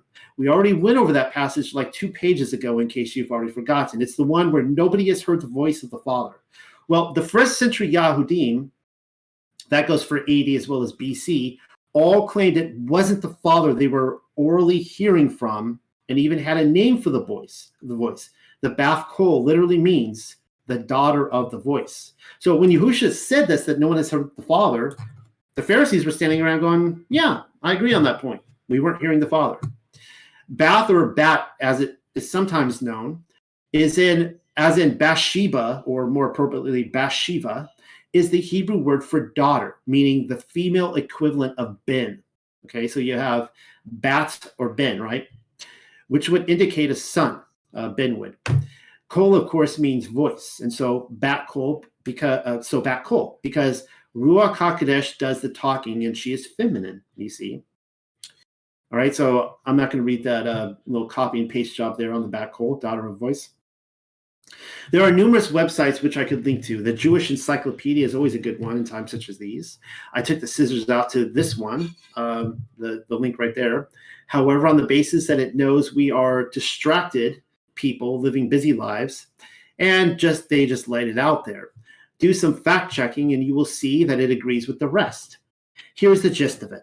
The bat kol, according to this website, uh, is generally understood to be a manifestation delivering a divine message proclaiming Elohim's will or judgment. It is sometimes described as an echo of the divine voice, although the nature of the said echo cannot be described in normal terms. Now, the Bat Kol happens to make her way into the Aramaic Targum, a source which I enjoy quoting from every now and then. And so, some context. After the deaths of Ur and Onan, the notorious milkman handshakers, Yehuda slept with Tamar thinking she was a common prostitute, but then sired a child with her, a problem since he still had another son to hand her off to. Her pregnancy nearly resulted in a good old fashioned burning at the stake. And then we read the following. And Yehuda acknowledged and said, Tamar, so she's about to be burned, right? And he interrupts the scene as they're like going to light the match. Tamar is innocent. She is with child by me. And the bat kol fell from heaven and said, From before me was this thing done, and let both be delivered from judgment. And Yehuda said, because, so basically it was the the the Ruach Hakodesh, the bat kol, who who orchestrated uh, Aaron Onan's uh, notorious uh, milkman handshaker episode. And Yehuda said, Because I gave her not to Shelah, my son, how this happened to me, but he added not to know her again. Well, well, well, look at who was playing the liaison on this particular occasion. Matchmaking has historically been a woman's profession. And as you can see, the Bat Kol was behind the Yehuda and Tamar operation. Moving on, I could link you to so many quotes from the Talmud that it is not even funny we would be here all day. As a reminder, I do not subscribe to the Talmud, and just for everyone out there, and in fact, I'm opposed to much and most, though not all of it, particularly as it serves as a source of information. Some of which happens to agree with other texts, which is one of the reasons I quote from it sometimes. Well, here is one of them. Uh, Rabbi Eliezer said, when the Jewish people accord accorded uh, precedence to the declaration we will do over we will hear a divine a divine voice uh, actually right there it's the word bat kol emerged and said to them who revealed to my children this secret that the ministering angels use as it is written bless uh, bless Yahuwah, your, you angels of his, you mighty in strength, that fulfill his word, hearkening into the voice of his word. Psalms uh, 103.20, that comes from Shabbat 88.80. From this passage, we can deduce that the Bat Kol is not the voice of the Most High. Oh, and I almost forgot to mention that the context is the receiving of the Torah at Mount Sinai. The biggest fallacy is that the Hebrews are referred to as the Jewish people, when in fact the Jewish people wasn't a thing until the Second Temple period. But you're not going to really uh, see that in the, the Talmud, I don't think. In fact, I've spoken to multiple Jewish people who were shocked for at my claims that they weren't always Jewish, that there was actually a thing called the children of Israel. Like they're not taught this stuff in the synagogue. Maybe some synagogues, but you know, the standard synagogue probably not. Such a claim is a nutty no-no on so many levels and helps to explain the modern religion of Judaism exceptionally well, being a child of the Parashim, though sadly much of Christianity doesn't recognize the difference either. So I could, you know, pit Judaism as the problem, but Christianity, you know, they they don't teach them about all this stuff. I totally understand that passage that passages such as these cannot be used as courtroom evidence, though I hope you can at least appreciate the Bat Kol referring to Yasharel as my children. And this isn't the father speaking. The only situation where the divine voice, other than the father of Ruachoth, can refer to Yasharel as my children and still relay textual ambiance is if the Ruach HaKodesh is doing the talking, which she is in this instance. All right, so we see another quote here. I clipped out the bat kol is sometimes envisaged, as a dove. The voice of the bat kol might be loud or soft according to circumstances, but the quality of the tone was considered noteworthy. So the next characteristic from the link I provided hits even closer to the batter's plate. The bat kol is sometimes envisaged as a dove. There is your Lucas 322 connection the Ruach HaKodesh takes on the form of a dove, but then again, so does the bat kol. I am starting to detect more and more coincidences. How about you? And now you're probably wondering why I've included a picture of the old man.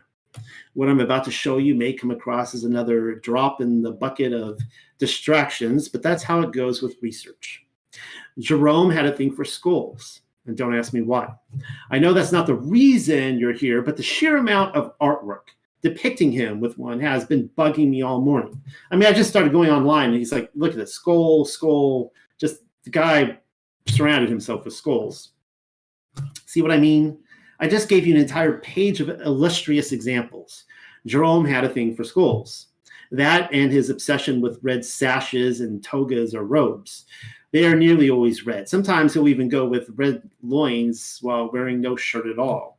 Well, more on Jerome in a moment, because the word for spirit in Hebrew and Aramaic is ruach, as you know in this commentary, or there's the Hebrew word in the modern script, if you can read it. That should be self evident by this point. Its basic meaning is wind or breath, and in both cases, the grammatical gender is always feminine. Contrarily, the ruach is neutered in Greek, uh, pneuma, and made masculine in Latin, spiritus. So this is one of the reasons I don't like to write spirit because spirit, by the very word, is masculine. Make a mental note of that. Translators of scripture chose the word pneuma because it denotes breath and the wind.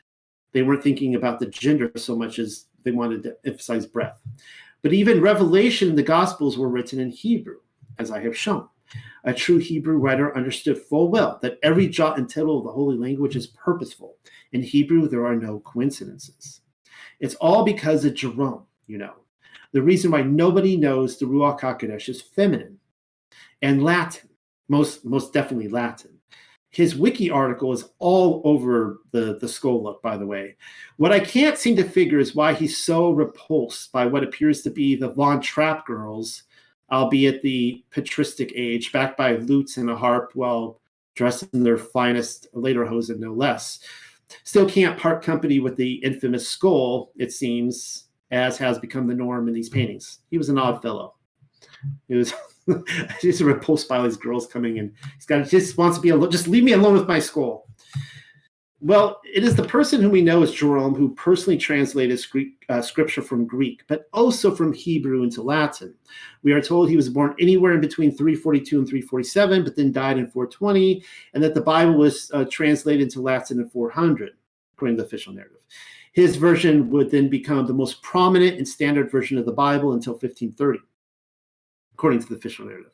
I pulled out a calculator and did the math on that. We're talking over 1,100 years that church theology was built upon the personal stylings of Jerome, according to the official narrative. However, one slices that cake, it still is.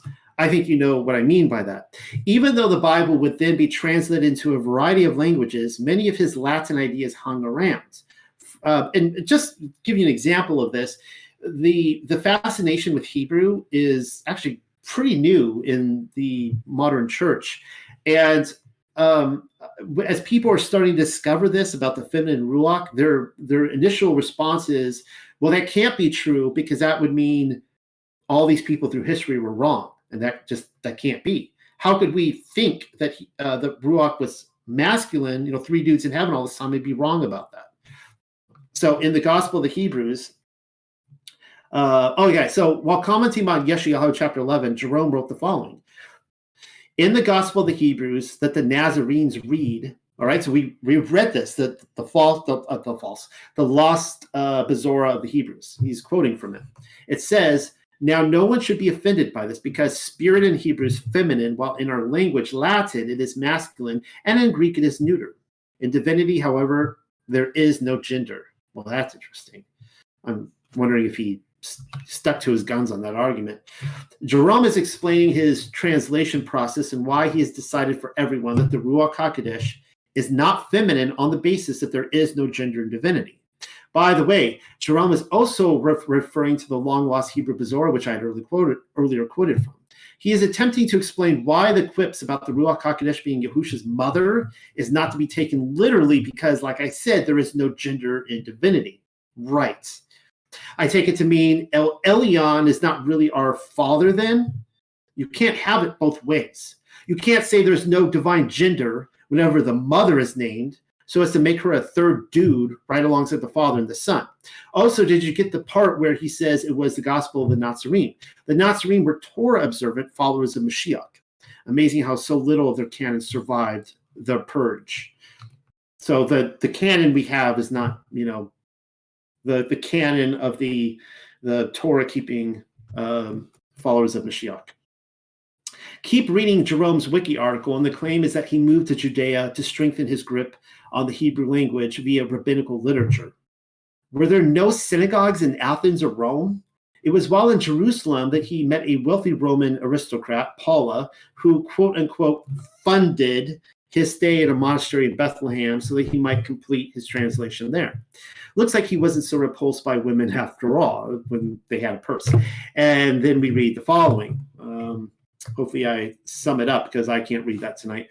Turns out Jerome's so called translation. Hope you guys understand. I, I say this so often. I take these quotes, I clip them out of Wikipedia because I have written entire articles on Wikipedia on their articles, and they like I'll just put quotes in myself, and then I go back and they completely change the article to you know it makes me look like I'm making this stuff up. So I have to put it there. You know, it, it's going to take the the Mandela effect, I guess, to change it. Uh, turns out Jerome's so-called translation of the Hebrew Old Testament may have been a hoax. Hmm. And after ancient uh, Augustine utilized so much effort into frowning on Jerome's decision to gloss over the Greek, which he said was inspired, LOL, Wiki is pressed to admit that modern scholarship has, uh, here's their quote, sometimes cast doubts on the actual quality of Jerome's Hebrew knowledge. Hmm. And that furthermore, many modern scholars believe that the Greek uh, Hexapla is the main source for his translation. So he was still reading from a Greek Old Testament, not a Hebrew. No wonder Jerome put so much emphasis on nothing being as it seems when dealing with the Mother Ruach. He may or may not have moved to a Judean monastery, but that doesn't mean he mastered the Hebrew language by any means, let alone learn to appreciate it. That is why you have arrived here, isn't it? To tell me the Ruach HaKodesh is not feminine, and that I should in no way take the language used literally, as we are pretty much always dealing in metaphors and allegories or beatnik poetry, night in heaven or whatever. And then show me the scripture verse where I'm supposed to swap genders. Let's start with El Elyon, the father of Ruachoth, and Yahusha, his Yakid, beloved son. I'll wait. They have both somehow managed to escape the tiresome figure of speech argument every single time, being repeatedly described in the masculine. Yes, even when they land in poetry. It would be strange indeed for me to come to any other conclusion but father and son, don't you think? It's not father and daughter, it's father and son.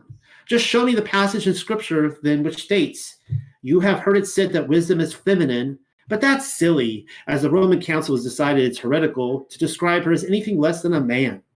In my experience, readers of scripture are commonly so concerned about having the scratch that right uh, expected answer for the heretical name callers as their salvation depends upon it that hardly anyone seems interested in acknowledging or getting to know the set apart ruach as she describes herself for us i didn't want to have to do this but i'm thinking now we will have to go back and start from the very beginning mm-hmm. i am pulling out the genesis card how far back to the beginning? Open your Bibles and turn to the second uh, verse. It says class. I don't know why I put class there. Rebecca, take notes on this. Where we will have our first meet. Oh, uh, oh, I'm sorry. Well, whatever. Where we will have our first meeting with the Ruach of Elohim and water. So much water. What is she up to? The Ruach HaKodesh, brewing the waters, fermenting, preparing for a renewal of life after the former world has been brought to ruin, holding back the darkness emerging from the abyss, among other activities. Let's find out what she's doing. Bereshith 1 2. And the earth was without form and void, and darkness was upon the face of the deep, and the Ruach Elohim moved upon the face of the waters. The word for waters in Hebrew is mai. Actually, the English language apparently didn't get the memo, as the letter M in many ancient alphabets, such as the Phoenician and Greek, represent water. Ancient uh, Ugaritic used mim and the Egyptians mai, while many modern languages employ words for water which still begin with m rather than w. In Spanish, mar, French, mer, like mermen or mermaids, right? German, mir, Latin, mer, Arabic, ma, Ethiopic, mai, and so on, and so on, and so on. Get with it, English. We're the only ones who use a W, not a not an M. Mai is, of course, employed in Genesis 1 2, here spoken of as Ham Mayim. You can look up the word for yourself in Strong's Concordance, or better yet, I've already done it for you. And what do we see? We see uh, Strong's H4325 Mayim, and I put there semen. Not your, not your uh, father's uh, parents' Bible study tonight, kids. I highlighted semen. I realize you were probably content thinking only about water, but that's not how it goes in these types of Bible studies. I could devote a few pages to the subject, or perhaps I should just let you off the hook in stating that the earth itself is a womb designed for the birthing of Ruachoth, and their semen in the second verse. The father of Ruachoth and the set apart mother were anticipating the arrival of their children. And I, you know, should point out that Jubilees tells us that all Ruachoth, all see, I'm not going to say spirits, but all Ruachoth were born. They were created on the what day? The first day. So by time she's hovering over the water, all the Ruachoth, that includes you and me, we were already created before the throne of the Father.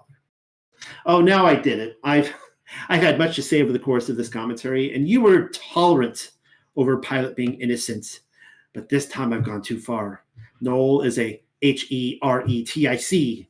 Best to remove the Joshua from his name. Again, you will tell me to cease and desist before somebody gets hurt, as I am twisting scripture in order to satisfy my own itching ears. Let's keep reading. I was told that when I came over to the Torah that I'm satisfying my itching ears. Let's keep reading then. Another important meeting with the Ruach HaKodesh will occur, occur in Proverbs. And this time she will personally recount the very creation account, which we have just read. This is the reason why we went through this. Uh, for Proverbs, Mishlei 8 22 31, uh, it says, Yahuwah possessed me in the beginning of his way, before his works of old. I was set up from everlasting, from the beginning, or, or ever the earth was, when there were no depths. I was brought forth, when there were no fountains abounding with water. Before the mountains were settled, before the hills was, I brought forth. While as yet he had not made the earth, nor the fields, nor the highest part of the dust of the world, when he prepared the heavens, I was there. When he set a compass upon the face of the depth, when he established the clouds above, when he strengthened the fountains of the deep, when he gave to the sea his decree that the water should not pass his commandment, when he appointed the foundations of the earth, then I was by him, as one brought up with him, and I was daily his delight, rejoicing always before him rejoicing in the habitable part of the earth, and my delights were with the sons of men. Kind of strange, don't you think? I mean, that the Ruach HaKodesh identified in Proverbs as wisdom, uh, chokma in Hebrew or Sophia in Greek, would describe herself as a witness to the creation, only to mismanage her own gender for the purposes of poetry. She was a dude hanging out with the Father and the Son, right? I said, right? You'd think falsely identifying oneself would break Torah and disqualify their witness. Also, that Yahuwah would create a Hebrew language which would properly assign, or at the very least, identify wisdom's gender. But no, I am not expected to make a deductive argument here. In reality, gender swapping in poetry is certainly not a practice which the Hebrews were interested in, maybe people today, but not back then. But moral ambigu- ambiguity is all the rage nowadays. Shaloma's woman, a in Song of uh, Shaloma, that be Solomon, was probably in reality a homoerotic love affair. Yeah, let's go with that. Or better yet, how about we not? The Ruach HaKodesh gives us yet another account of her, his historical whereabouts during the creation week in Sirach chapter 8. I checked. She's still feminine. Moving forward, we'll read the bulk of the chapter, pausing only for a comment. We read in verse 1 Wisdom shall praise herself and shall glory in the midst of her people. In the assembly of El Elyon shall she open her mouth and triumph before his power. Pause. We are instantly told how wisdom is simply syrupy prose for abstract ideas and Platonism and properly trained theologians who can tool big words like dispensationalism because wisdom is neato and everybody should have some of it for themselves. So nobody will praise herself then, right? You tell me. I'm apparently already confused. This chapter isn't starting out on the right foot. I suppose the assembly of the set apart will all stand around in the company of El Elyon, appreciating the imaginary concept which opens her mouth from time to time. Oh, that's right. We're only supposed to take scripture seriously on a selective basis. Therefore, we must be peering in upon a scene from the neighborhood of make believe. Continuing, I came out of the mouth of El Elyon and covered the earth as a cloud. I dwelt in high places, and my throne is in a cloudy pillar. It's interesting. I didn't actually comment on this that she has a throne. That's really interesting. I alone encompassed the circuit, the circuit of heaven and walked in the bottom of the deep, in the waves of the sea, and all in all the earth, and in ever people, and in every people and nation, I got a possession. So that's um Nobody ever depicts the Ruach HaKodesh seated on a throne, the queen on her throne. That's a really interesting picture. Wisdom sounds an awfully lot like the Ruach to me, but let's keep reading just to be certain. We don't want to confuse the two. So going on to verse 7 here. With all these I sought to rest, and in whose inheritance shall I abide? So the creator of all things gave me a commandment, and he that made me caused my tabernacle to rest and said, Let your dwelling be in Yaakov, and your inheritance in Yasharel He created me from the beginning before the world, and I shall never fail. In the holy tabernacle I served before him, and so was I established in Zion. Likewise, in the beloved city he gave me rest, and in Jerusalem was my power. And I took root in an honorable people, even in the portion of Yahuwah's inheritance. Tabernacle, dwelling in Yaakov, inheritance in Yasharel. If that's not the Ruach HaKodesh describing herself among the children of Elohim, then I don't know who else is. Seriously, I'm done. Sorry, churchianity. The Ruach HaKodesh resides with the congregation of Yasharel alone. No room for Goyim. Best to be grafted in, grafted in then, according to uh, Romans. Also, the Ruach HaKodesh was created, right? Reading on. Though that, of course, you know, goes against the Trinity argument. I was exalted like a cedar in Lebanon and as a cypress tree upon the mountains of Hermon. I was exalted like a palm tree in En Gedi and as a rose plant in Jericho or Jericho. As a fair olive tree in a pleasant field, and grew up as a plane tree by the water. I gave a sweet smell like cinnamon and aspalathus, uh, and I yielded a pleasant odor like the best myrrh, as a gall, Badam and onyx and sweet storax, and as the fume of frankincense in the tabernacle, as the turpentine tree, I stretch out my branches, and my branches are the branches of honor and grace. As the vine brought I forth pleasant savor, and my flowers are the fruits of honor and riches. And now we read that she likes flowers and orchards. Sounds rather woman-like, but maybe I'm overgeneralizing. Pleasant odors and sweet smells are totally a pastime for the third dude in heaven, apparently. A rose bush in Jericho, definitely feminine. Also, as well-known fact, as a well-known fact, is that masculine flowers produce pollen and no fruits, and female flowers bear seeds or fruits. The fruit of the ruach is feminine and really, fruit is only ever attributed to either wisdom or the Ruach HaKodesh, which again is the same person. And they're both feminine, but it gets better. I, that, I need to phrase that right. You know, fruit comes from the feminine plants. I am the mother of, of course, you know, fruit comes from the Ruach HaKodesh too. I am the mother of fair love and fear and knowledge and holy hope. I therefore, being eternal, am given to all my children, which are named of him. So that concludes Ecclesiasticus or Sirach 24, verses 1 through 18. Uh, there it is, the crown jewel fit for a queen. Did the Ruach just describe herself as a mother? She did. A mother with children, to be exact. An eternal mother, too, as in her motherhood is here to stay forever. And you see my little love of the sandlot there, forever. At the risk of being labeled a heretic, should we gasp gender swap? Or am I allowed to leave her as she is? Notice precisely what the Ruach is the divine mother of fair love.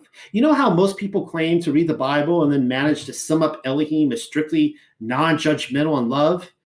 They're describing their mother. Mothers are all about loving unconditionally, despite the fact that the fruit of her womb are little royals of one thing or another. Further descriptions include fear, knowledge, and set apart hope. Reminds me of Proverbs 9, whereas the fear of Yahuwah is the beginning of wisdom, and the knowledge of the holy is understanding. But also, all those who are named of him are her children. You see, attaining wisdom is impossible without first having a fear of Elohim. Makes sense. If any of us want to get to know the wife of El Elyon, we first have to go through the husband. Don't get proud or cocky and expect a private audience with the fairest maiden of the kingdom. Also, she doesn't babble like a Sunday morning whore. Nothing says contempt for the Heavenly Father's set apart ruach, like somebody who fumbles around drunk on their ass in the spirit or whatever, pretending to bark like a dog on her behalf. The Ruach HaKodesh doesn't speak like that. Hookers and lollipop, and lollipop girls might, but let's not confuse the holy with the profane. Seems to me that she's perfectly capable of speaking to us in Scripture and also as a voice from heaven without babbling. Continuing, I said my two cents on that. I think I will do a study on that one week, though.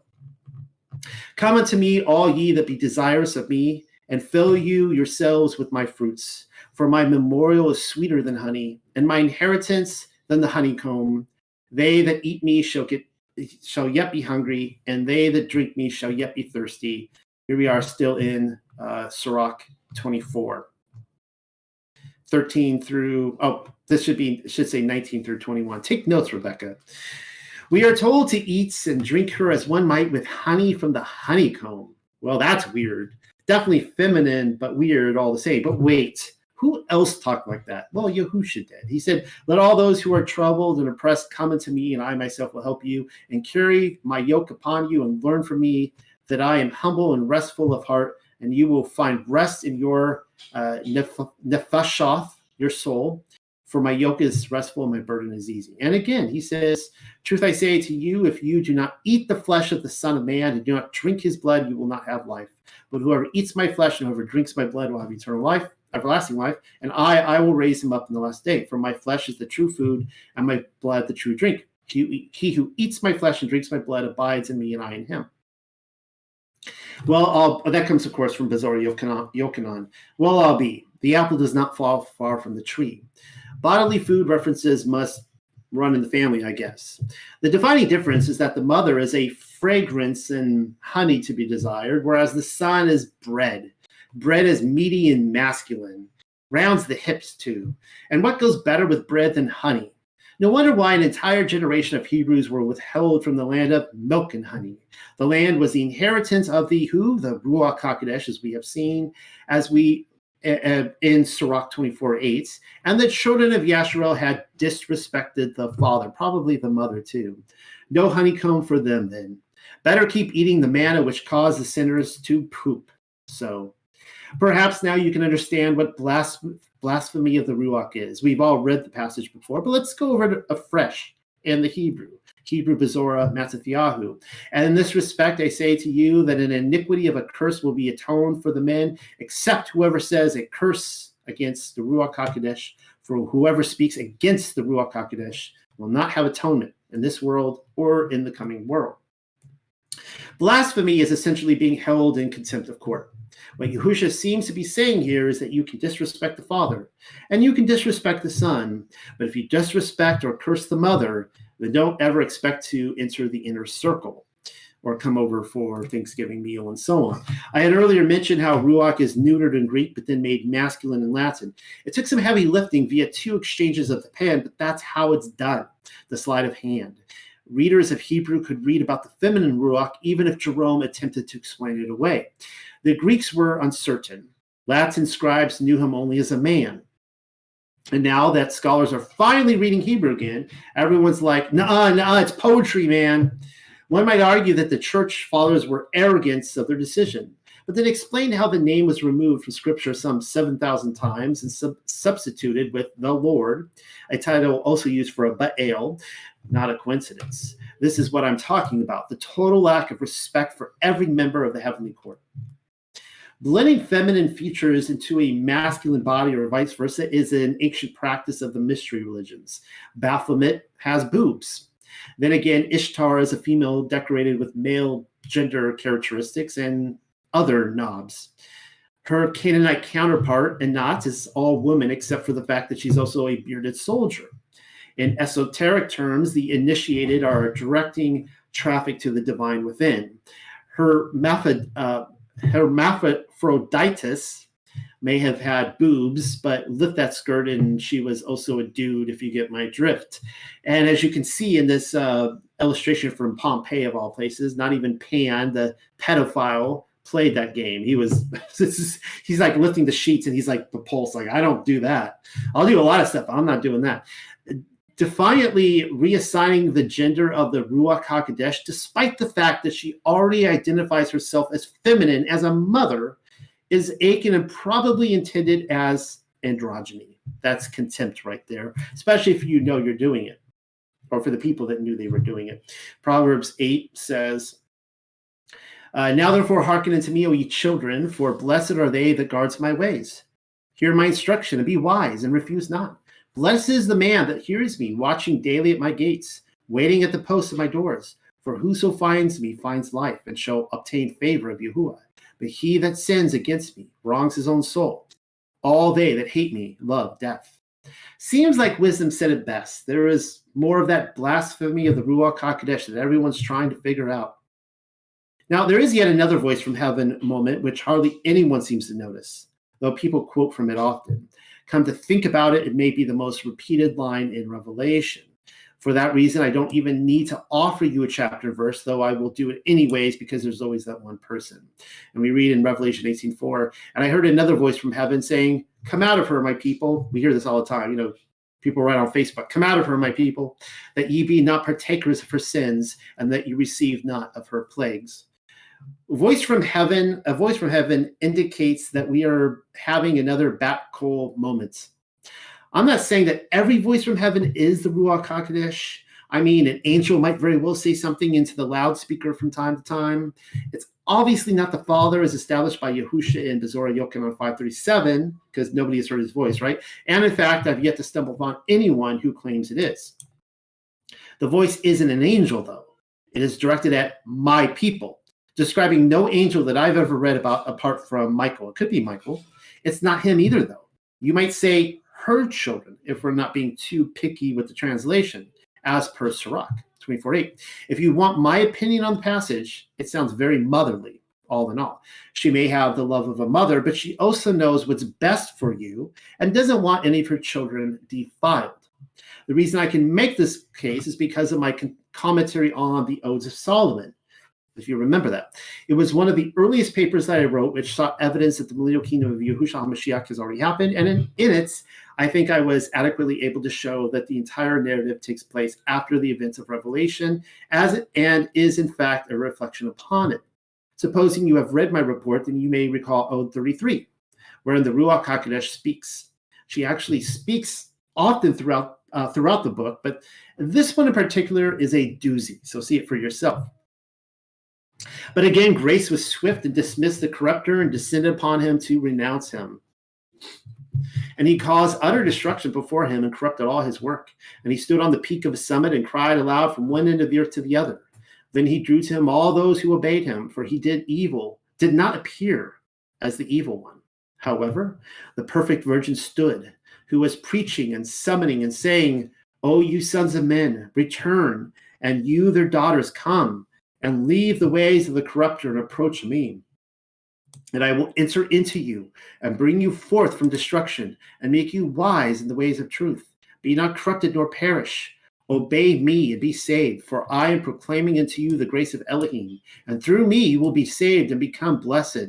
I am your judge, and they who have put me on shall not be falsely accused, but they shall possess incorruption in the new world. My elect ones who have walked with me in my ways, I will make known to them who seek me, and I will promise them my name. Hallelujah. The Odes of Solomon 33, 1 through 13. The Ruach HaKodesh, here referring to herself as the perfect virgin on earth as it is, as it is in heaven, you know, as recalling that time when the corrupter, aka the Antichrist, stood on the mountaintop and rallied the people to him. For a lifestyle apart from the Torah did not appear evil to them. It is for this purpose that she stood up, preaching and summoning to her children. And then look at what follows. She incites her message, which was summarized in Revelation 18:4. To sum this up, you probably thought I was summing it up several points earlier, but this time it's legit. I'm closing the shop down for the day and not backing down or stopping myself this time. In Bezorah Kepha 23, the voice from heaven asked Yahusha if he preached in Sheol while he was there for the day, and a reply is given that he had indeed fulfilled his mission. That's precisely the sort of question a mother might ask her son as soon as he returns home from his errands. All right, I'm going to end that there tonight. And um, I actually wanted to get through another 20 pages, but that was a somewhat uh, lengthy goal. I didn't make that hurdle because uh, I wanted to cross over straight from talking about the feminine ruach and the request that the question she asked and actually going down into Sheol with that, we're going to end that there. And um, hopefully, you guys again enjoyed that. And um, so we, we don't need to take questions tonight unless there was questions, but if not, that's okay. We can go over to the general voice chat. We can talk over there. And my voice is kind of like ah, in the throat right now. It's kind of aching. So Shabbat Shalom one last time. Thank you for listening to my commentary. And I think we're going to need one more session to finish the book and get through it. And like I said, it's going to be next month's selection of the month. Really looking forward to that. And uh, good night, everybody. I'll see you guys over in the Gen Voice chat room.